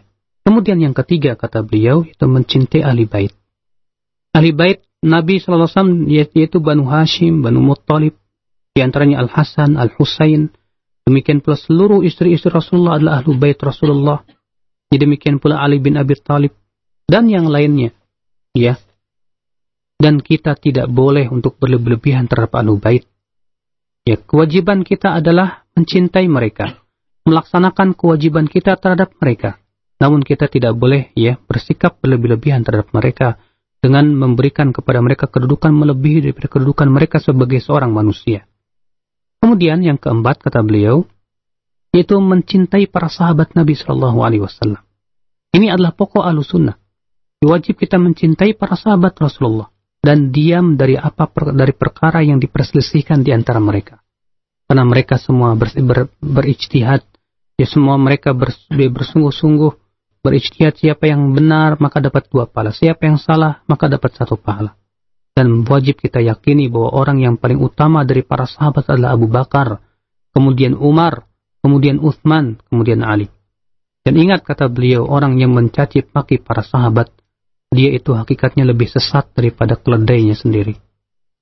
Kedalika min usul madhab ahli sunnati wal jamaah annahum la yashhaduna li muayyan muslim bi jannatin aw nar إلا لمن شهد له النبي صلى الله عليه وسلم، وإذا مات المسلم يرجون له وكان محسنا يرجون له الخير، وإذا مات المسلم وهو على أمور سيئة يخافون عليه فيرجون المحسنين ويخافون على المسيئين. الحاصل أنهم لا يشهدون لمعين من المسلمين بجنة أو نار إلا لمن شهد له النبي صلى الله عليه وسلم، لأن هذه أمور غيبية. كذلك من أصول مذهب أهل السنة والجماعة أن الإيمان يزيد بالطاعة وينقص بالمعصية، وأن الإيمان اعتقاد بالقلب وقول باللسان وعمل بالأركان يزيد بطاعة الرحمن وينقص بطاعة الشيطان. Kemudian kata beliau di antara pokok-pokok Ahlussunnah wal Jamaah bahwa mereka tidak memastikan seseorang dari individu-individu kaum muslimin bahwa dia pasti masuk surga atau neraka, kecuali yang ditunjukkan oleh dalil bahwa memang dia masuk surga atau dia masuk neraka. Ya, selama tidak ada dalil tidak boleh. Kita hanya berharap kepada orang yang mati di antara kaum muslimin, ya, bahwa mereka yang berbuat kebaikan kita berharap ya, mereka masuk surga. Dan orang-orang yang mati di atas keburukan, di atas maksiat, kita khawatir. Demikian pula kita khawatir terhadap orang yang berbuat maksiat apabila ia ditutup di atas keburukan, hingga ia terancam dalam api neraka. Maka dari itu, ya, ini adalah merupakan keyakinan Ahlussunnah yang kelima ini, bahwa kata beliau, kita tidak boleh ya, memastikan seseorang itu dengan surga atau neraka. Kemudian, di antara pokok Ahlussunnah kata beliau bahwasanya kita imani bahwa yang namanya iman itu bertambah dengan ketaatan dan berkurang dengan kemaksiatan. Bahwa iman itu adalah keyakinan dengan hati, ya, ucapan dengan lisan dan amalan dengan anggota badan. Dalika min usuli ahli sunnati wal jamaah annahum la yakhrujuna 'ala al-hakim al-muslim idza irtakaba kabira aw zalama aw fasaqa aw jara. لأن النبي صلى الله عليه وسلم أمرنا بالصبر على ذلك والنصوص النبوية مستفيضة في ذلك. كذلك من أصول مذهب أهل السنة والجماعة أنهم لا يكفرون المسلم بفعله الكبيرة. مسلم إذا ارتكب كبيرة من الذنوب ما عدا الشرك أنه لا يحكمون بكفره. والمقام ليس مقام ذكر بقية تفصيل أهل السنة والجماعة، ليس المقام جلسنا أطال بنا المقام وجلسنا وصلنا في ذلك طال المقام. لكن القضية التي أشار إليها السائل وهي قضية إلصاق تهمة التكفير في أهل السنة والجماعة، هذه القضية قضية خطيرة، وهي من باب ومن أساليب تشويه التي استخدمها المشركين من القديم حينما قالوا عن النبي صلى الله عليه وسلم بأنه صابئ وبأنه فرق بين المرء وزوجه وبأنه خرج عن دين الآباء والأجداد. نفس الشيء من يدعو إلى الدين الذي كان عليه النبي صلى الله عليه وسلم وأصحابه يتهم بالتكفير. وقلنا فيما سبق أن التكفير من الألفاظ الشرعية لا يستخدمها ولا يجوز أن يطلقها على المعين إلا عالم راسخ في العلم، وأما صغار طلبة العلم وأما عوام المسلمين فلا يجوز لهم أن يكفروا ولا يخوضوا في هذه المسائل. هذه يحكم فيها القاضي المسلم على إذا ارتكب إنسانا ناقضا من نواقض الإيمان كالشرك كالكفر الأكبر كالنفاق الأكبر، هذا يحضره القاضي ثم يستتيبه ويقول تب من هذا الاعتقاد الفاسد، وثم يستتيبه ثلاث أيام ويقوم عليه الحجة إذا كان جاهلا ويعلمه، ثم بعد ذلك يصدر القاضي الحكم على المعين بأنه كافر. هذه شروط التكفير.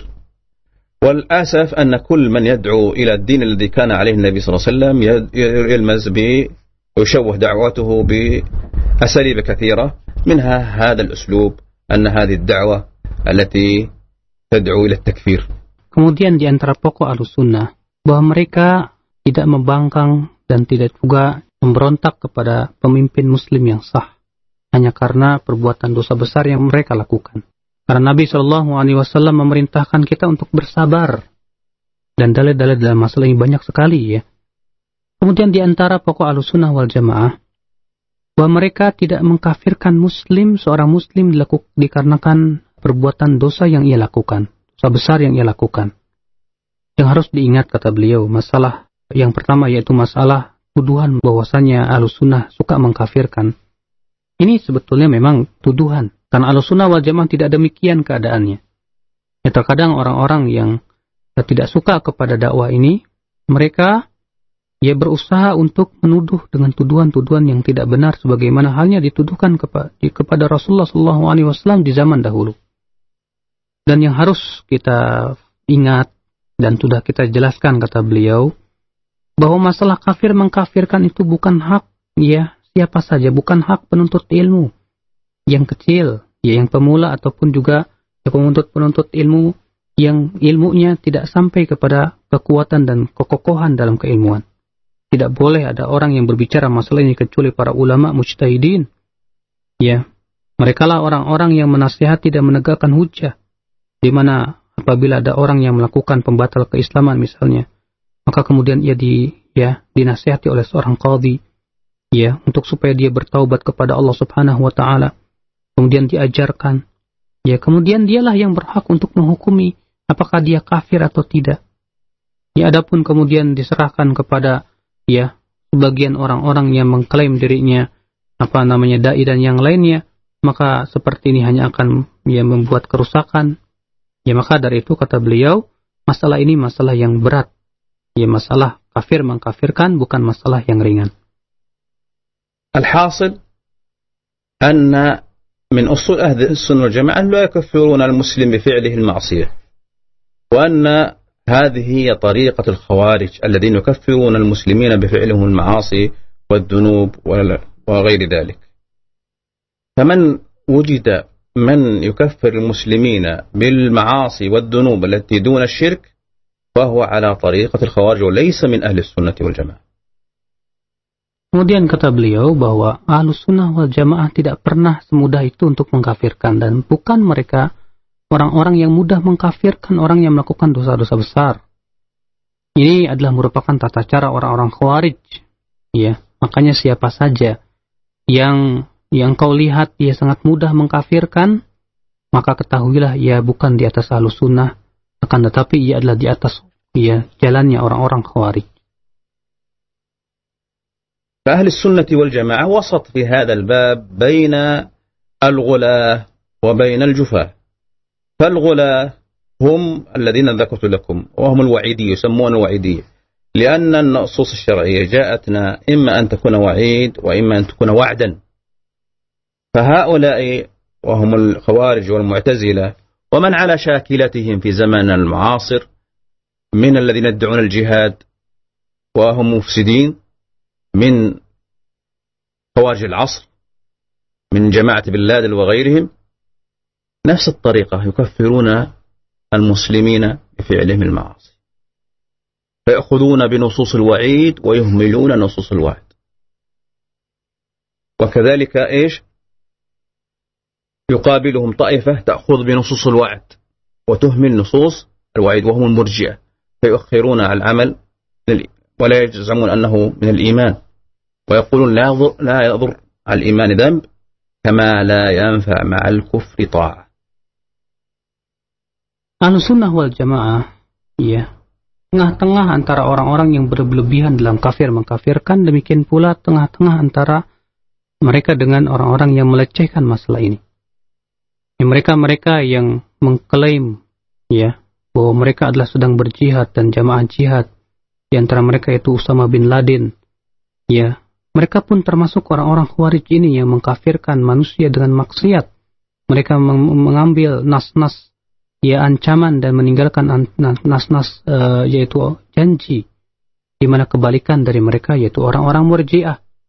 Mereka menganggap bahwasanya katanya kekufuran itu tidak bermudarat dan tidak mempengaruhi keimanan seorang hamba. Mereka menganggap bahwasanya maksiat itu tidak mempengaruhi iman seseorang. Jelas ini adalah merupakan perkara yang tidak dibenarkan, karena orang-orang Murji'ah kebalikan daripada orang-orang Khawarij, di mana mereka mengambil nas-nas janji dan meninggalkan nas-nas ancaman. Al-hasil anna ahli sunnah wasat fi hadha baina tariqatul ghulah wa hum al-wa'idiyya min al-khawarij wal mu'tazilah alladhi yukaffiruna bi ghairi mukaffir atau طريقة الوعدية وهم مرجئة الذين لا يكفرون لا من وقع منه الكفر فأهل السنة وسط في ذلك Yang jelas kata beliau, Ahlus Sunnah wal Jamaah ya adalah merupakan golongan yang tengah-tengah di antara orang-orang yang mudah mengkafirkan karena adanya perbuatan-perbuatan dosa yang mereka lakukan, itu orang-orang Khawarij, dan juga tengah-tengah antara orang-orang yang mereka menganggap bahwasanya maksiat itu tidak berpengaruh dan tidak mempengaruhi kesempurnaan iman, yaitu orang-orang Murji'ah. Ini adalah harus diperhatikan bahwa Ahlussunnah tidak berpihak kepada Khawarij, tidak pula kepada Murji'ah, namun mereka tengah-tengah di antara itu. Hasil anna at-takfir huwa lafdhun syar'i la yajuz an yakhudh fihi man laysa 'indahu 'ilm wa innama yutrak hadha lil 'ulama ar-rasiqin kama qultu منذ قليل. والكفر معناه في اللغة الستر والتغطية ومعناه في الاصطلاح أهل العلم إنكار وجود الله والتكذيب بالرسل وخاصة نبينا محمد صلى الله عليه وسلم وإنكار اليوم الآخر والساعة. والكفر على قسمين، كفر أكبر وكفر أصغر. فالكفر الأكبر هو في الاعتقادات وهو على أنواع. أولا كفر التكذيب، أن تكذب بما أخبر به النبي صلى الله عليه وسلم أو تكذب أن وتقول أن هذا ليس رسول من عند الله وأن عيسى ليس رسول وأن موسى ليس رسول وأن الأنبياء ليس رسول أو تكذب بوجود الله. هذا واحد. ثانيا الجحود، كفر الجحود، أن تجحد أمر من أوامر الله، تقول الصلوات ليست من الإسلام أو الحج أو الصوم ليس من الإسلام، هذا جحود. أو أن تجحد شيئا من أوامر النبي صلى الله عليه وسلم، أوامر الله وأوامر النبي صلى الله عليه وسلم. الثالث كفر الإعراض، وهو أن تعرض عن الله وعن رسوله، تعرض عن أوامر الله وأوامر رسول الله صلى الله عليه وسلم، تعرض عن الرسول صلى الله عليه وسلم، لا تظهر التصديق أنه رسول من عند الله ولا تظهر أنه هو، ولا تكذب، يعني تعرض بمعنى لا تظهر التصديق ولا التكذيب بالرسول صلى الله عليه وسلم، معرض، هذا نوع كفر إعراض. الرابع كفر النفاق، وهو أن تظهر الإيمان بالله وبالرسول صلى الله عليه وسلم وأنت أمام الناس وأنت في الباطن على خلاف ذلك، فتكذب بوجود الله وتكذب بأن محمد رسول الله وأن محمد ما جاء بدين من الله.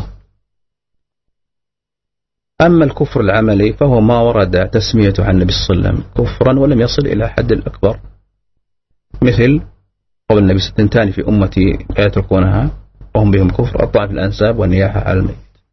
Kata beliau bahwa kafir mengkafirkan adalah lafaz syar'i yang tidak boleh seseorang masuk kecuali orang-orang yang telah kokoh keilmuannya dalam masalah ini. Kemudian beliau sedikit menjelaskan tentang masalah hakikat kufur. Bahwa kufur secara bahasa artinya menutupi.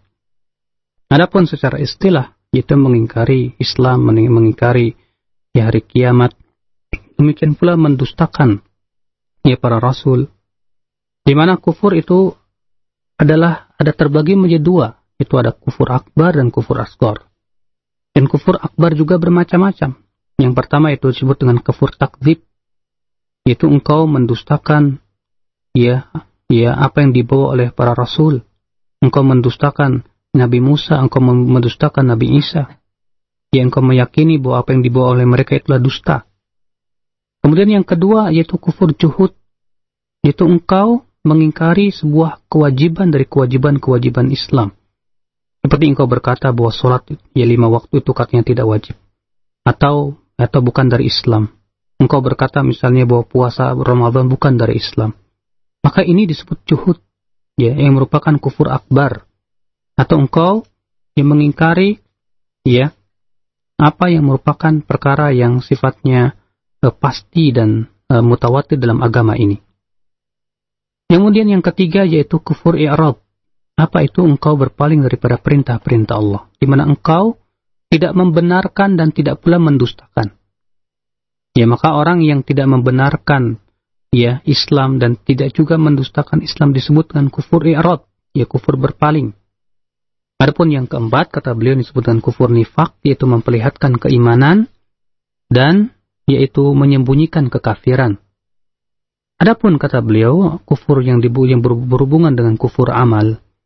Sebetulnya masalah amal itu yang berhubungan dengan kufur ini ada yang sampai kepada derajat ya kufur besar. Ada juga kata beliau yang sebatas itu kufur kecil. Nah, salun akhir ya Syekh. Selanjutnya kami berikan satu kesempatan yang terakhir untuk dari pendengar melalui pesan singkat kembali yang juga kami jamak dari beberapa pertanyaan yang sudah masuk. Barakallahu fikum ya Syekh, mengenai hakikat cinta kepada Rasulullah sallallahu alaihi wasallam. Sebagian kaum muslimin menyampaikan bahwa di antara cinta kita kepada Rasulullah adalah dengan bentuk mengadakan perayaan pada hari kelahiran beliau, dan bahkan di antara mereka ada yang mengatakan bahwa mereka yang tidak merayakan hari raya Rasulullah sallallahu alaihi wasallam adalah yang tidak mencintai Rasul dan tidak mencintai Ahlul Bait. Apakah hakikat cinta Rasul dan cinta Ahli Bait yang sebenarnya? Jazakumullahu khairan. As-sa'il yaqul ya Syekh, yakni as-su'al yata'allaq bi haqiqati mahabbati Rasulillah sallallahu alaihi wasallam. Karena ba'd an-nas yaqul bi anna ya min alamat mahabbati Rasul huwa iqamati hafalat mawalid, fa innahum yaz'umuna bi anna bi iqamati hadhihi al-hafalat yani hafalat al-mawalid hum yuhibbuna Rasulullah sallallahu alaihi wasallam, bal yattahimuna bi anna alladhina la yuhibbuna hadhihi al-hafalat yani la yuhibbu Rasulullah sallallahu alaihi wasallam. Idza narju minkumul bayan haqiqatu mahabbati Rasulillah sallallahu alaihi wasallam. الحقيقة يا اخوان حقيقة محبة النبي صلى الله عليه وسلم هي ما بينها الشرع، وهي ان تتبع النبي صلى الله عليه وسلم وتسلم للنبي صلى الله عليه وسلم ولا تقدم بين يدي النبي صلى الله عليه وسلم وتعمل بسنته وتدعو إلى هديه. هذا مفهوم الشرع. قل إن كنتم تحبون الله فاتبعوني يحببكم الله. هذا مفهوم المحبة. أما مفهوم المحبة عند المتأخرين فقد حصروها في مظاهر فقط، إقامة الحفلات، ولا يذكرون النبي صلى الله عليه وسلم إلا في هذا اليوم، يوم المولد. ومعروف يا إخوان لو كان هذا من الدين لأمر به النبي صلى الله عليه وسلم ولا أقام الاحتفال، ولو كان هذا من الدين لا فعله أصحاب النبي صلى الله عليه وسلم، فقد كانوا أسبق الناس إلى الخير، ولو كان خيرا لسبقنا إليه أصحاب النبي صلى الله عليه وسلم، ولو كان هذا من الدين لفعله التابعين، ولو كان هذا من الدين لفعله أتباع التابعين، ولو كان هذا من الدين لا فعله أتباع التابعين. الحاصل أن ما عرف هذه الاحتفالات إلا في القرن السادس الهجري، فلو كان خيرا لسبقونا إليه أصحاب النبي صلى الله عليه وسلم والتابعين وعلماء هذه الأمة من السلف الصالحين. فهل هم كانوا مقصرين في محبة النبي صلى الله عليه وسلم لأنهم لم يقيموا المولد؟ هل أبو بكر لا يحب النبي صلى الله عليه وسلم لأنه ما قام المولد؟ هل عمر ما قام المولد ما يحب الرسول صلى الله عليه وسلم؟ هل عثمان هل علي ما يحب الرسول صلى الله عليه وسلم؟ سبحانك هذا بهتان عظيم. الذي يقول هذه المقالة معناه يتهم أبو بكر وعمر وعثمان وعلي وأصحاب النبي صلى الله عليه وسلم والتابعون لهم بإحسان بأنهم ما يحبون الرسول صلى الله عليه وسلم لأنهم ما قاموا مولد، فالصحابة ما قاموا مولد. هذه دعوة فاسدة يناقض بعضها بعضا. فما عرفت هذه الاحتفالات إلا في القرن السادس والسابع الهجري، وقامت على يد أحد الملوك، وهذا من بقايا ما كانت تدعو إليه الدولة الفاطمية. الدولة الفاطمية كانت تتبنى الغلو في النبي صلى الله في آل بيت النبي صلى الله عليه وسلم. الحاصل أنه هذه الدعوة دعوة متهافتة، فإن الذي يزعم أن الذي لا يقيم مولد معناه أنه يتهم أبو بكر وإيمان أبو بكر ويتهم عمر ويتهم عثمان ويتهم علي ويتهم أصحاب النبي صلى الله عليه وسلم، وقد بشرهم الله بالجنة. لو كانوا لا يحبون الرسول صلى الله عليه وسلم ما بشرهم الله بالجنة، فكيف يزعم أن المتأخرين أعظم حبا من أصحاب النبي صلى الله عليه وسلم؟ سبحانك هذا بهتان عظيم. Kata beliau maksudnya bahwa mencintai Rasulullah SAW itu sesuai dengan yang dijelaskan oleh syariat, yaitu dengan cara mengikuti Rasulullah SAW, tunduk dan patuh terhadap perintah Rasulullah, demikian pula mengamalkan sunnah Rasulullah dalam kehidupan sehari-harinya, ya, demikian pula menegakkan sunnah Rasulullah, demikian pula menyeru kepada ya petunjuk Rasulullah SAW. Ini adalah hakikat cinta. Adapun orang-orang yang terakhir di zaman sekarang, mereka sangat sempit pandangannya terhadap cinta. Mereka hanya membatasi seakan cinta itu adalah yaitu sebatas merayakan ya kelahiran Rasulullah SAW. Padahal kalaulah merayakan kelahiran Rasulullah itu termasuk dari agama, tentu Rasulullah sudah memerintahkannya. Tentu Rasulullah sudah melakukannya. Demikian pula para sahabat Rasulullah pun pasti mereka ya telah melakukannya, padahal mereka adalah orang yang paling semangat kepada kebaikan. Kalaulah itu termasuk dari agama, tentu sudah dilakukan oleh para tabi'in. Demikian pula sudah dilakukan oleh para tabi'un tabi'in. Demikian pula dilakukan oleh ya para ulama setelahnya. Kalau itu baik, laukana khairan nasabakuna ilaih. Kalau itu baik, tentu mereka sudah mendahului kita kepadanya. Ya, kata beliau, sesungguhnya kata beliau, apakah berarti para sahabat yang tidak merayakan maulid Nabi, para tabi'in dan para ulama setelahnya dianggap ya kurang ajar terhadap Rasulullah, dianggap tidak mencintai Rasulullah karena mereka tidak merayakan maulid Nabi ini? Jelas ya, orang yang mengucapkan kata-kata ini sama saja menuduh Abu Bakar, sama saja menuduh Umar, sama saja menuduh para sahabat Rasulullah SAW.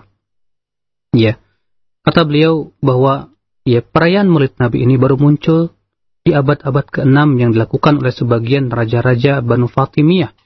Mereka yang mengaku-ngaku mencintai ahli bait, namun mereka di atas akidah yang sesat dan menyesatkan. Dan kata beliau, klaim ataupun pengakuan bahwasannya dengan merayakan maulid Nabi itu bahwasannya kita telah mencintai Rasulullah, ini merupakan klaim yang sangat bertentangan sekali. Ya, sama saja ia menuduh Abu Bakar tidak mencintai Rasulullah, Umar, Uthman, demikian pula para sahabat, ya, karena mereka tidak merayakan maulid Nabi, tidak merayakan yaitu perayaan kelahiran Rasulullah SAW. Nah, ikhwatul Islam, demikian kajian kita untuk kesempatan di pagi hari ini. Fi ikhtitam hadhil muhadarah ya Syekh, narju min fadilatikum an-nasihah li jami'i al-mustami'in. Tafadhal. Nasihati li nafsi wa li ahibbati min muslimin 'ammatan wa li ahli hadhihi al-bilad khasatan bi taqwa Allah subhanahu wa ta'ala wa kadhalika bil 'ilmi an-nafi' wal 'amal as-salih. فالله سبحانه وتعالى أثنى على من يعمل العلم النافع وهو معرفة الشرع ويعمل به، وبين الله سبحانه وتعالى الإنسان في خسارة ما سوى ذلك، فكما قال تبارك وتعالى والعصر إن الإنسان لفي خسر إلا الذين آمنوا وعملوا الصالحات وتواصوا بالحق وتواصوا بالصبر. فبل الإنسان في خسارة إلا من وصفهم الله بالعلم النافع والعمل الصالح والدعوة إلى العلم النافع والصبر على ذلك وتواصوا بالحق وتواصوا بالصبر. فكذلك أوصي الإخوة دائما بالتعلم بالعلم، وأن الإنسان يعبد الله سبحانه وتعالى على علم وعلى بصيرة، والجاهل يسأل عن أحكام دينه ويتبصر في دينه ويتفقه في دينه. وكذلك عليكم بالتمسك بالكتاب والسنة ونشر سنة النبي صلى الله عليه وسلم، فإذا كنت يا أخي المسلم محبا للنبي صلى الله عليه وسلم فاعمل بسنته وانشر سنة النبي صلى الله عليه وسلم لعلنا نحشر مع النبي صلى الله عليه وسلم، مع النبيين والصديقين والصحابة والشهداء والصالحين. أقول قولي هذا وأستغفر الله لكم صلى الله عليه وسلم وبارك على نبينا محمد وعلى آله وصحبه أجمعين. Kemudian kata beliau, nasihat saya untuk kaum muslimin terutama di negeri ini agar senantiasa bertakwa kepada Allah dan senantiasa berpegang kepada ilmu yang bermanfaat dan amalan saleh, di mana Allah Subhanahu wa taala telah memuji ya orang yang beramal dengan amalan yang bermanfaat dan amalan soleh. Ya. Demikian pula dan telah menjelaskan bahwasanya manusia itu berada di dalam kerugian. Sebagaimana Allah Subhanahu wa taala berfirman, "Wal 'asri, innal insana lafi khusrin, illa alladziina aamanu wa 'amilus shalihaat, wa tawassaw bil haqqi wa tawassaw bis sabri." Demi masa, sesungguhnya manusia itu benar-benar dalam keadaan rugi, kecuali orang-orang yang beriman, beramal saleh, dan saling berwasiat tentang kebaikan, kebenaran, dan sering berwasiat tentang kesabaran. Di sini Allah Subhanahu wa taala menjelaskan bahwa manusia itu berada dalam kerugian kecuali mereka yang bersifat dengan sifat-sifat ini, yaitu beriman, tentu ini butuh kepada ilmu, kemudian beramal saleh, saling berwasiat tentang kebenaran dan wasiat tentang kesabaran. Dan juga kata beliau, saya berwasiat yang senantiasa hendaklah ya kalian senantiasa menuntut ilmu Allah Subhanahu wa taala, dan agar kalian tidak menyembah Allah kecuali di atas basirah. Dan hendaklah orang-orang yang kurang memahami tentang agama ini bersungguh-sungguh untuk bertafakuh dalam agama, untuk senantiasa mempelajari Islam ini, yang tentang hakikat agama ini. Dan hendaknya kalian kuat berpegang kepada Al-Quran dan Sunnah selalu, ya. Dan jika memang engkau, wahai kaum muslimin, orang-orang yang mencintai Rasulullah, ikutilah ia, ikutilah Rasulullah Sallallahu Alaihi Wasallam, ya, tapakilah jejak mereka. Semoga kita dikumpulkan bersama mereka, ya, dan semoga pula Allah Subhanahu wa taala yang memberikan kepada kita kekuatan untuk senantiasa menapaki jejak mereka. Ini saja yang bisa disampaikan oleh Syekh, yang mudah-mudahan apa yang beliau sampaikan ini bermanfaat ya buat kita semuanya, buat pendengar juga, dan bisa kita amalkan dalam kehidupan kita sehari-hari.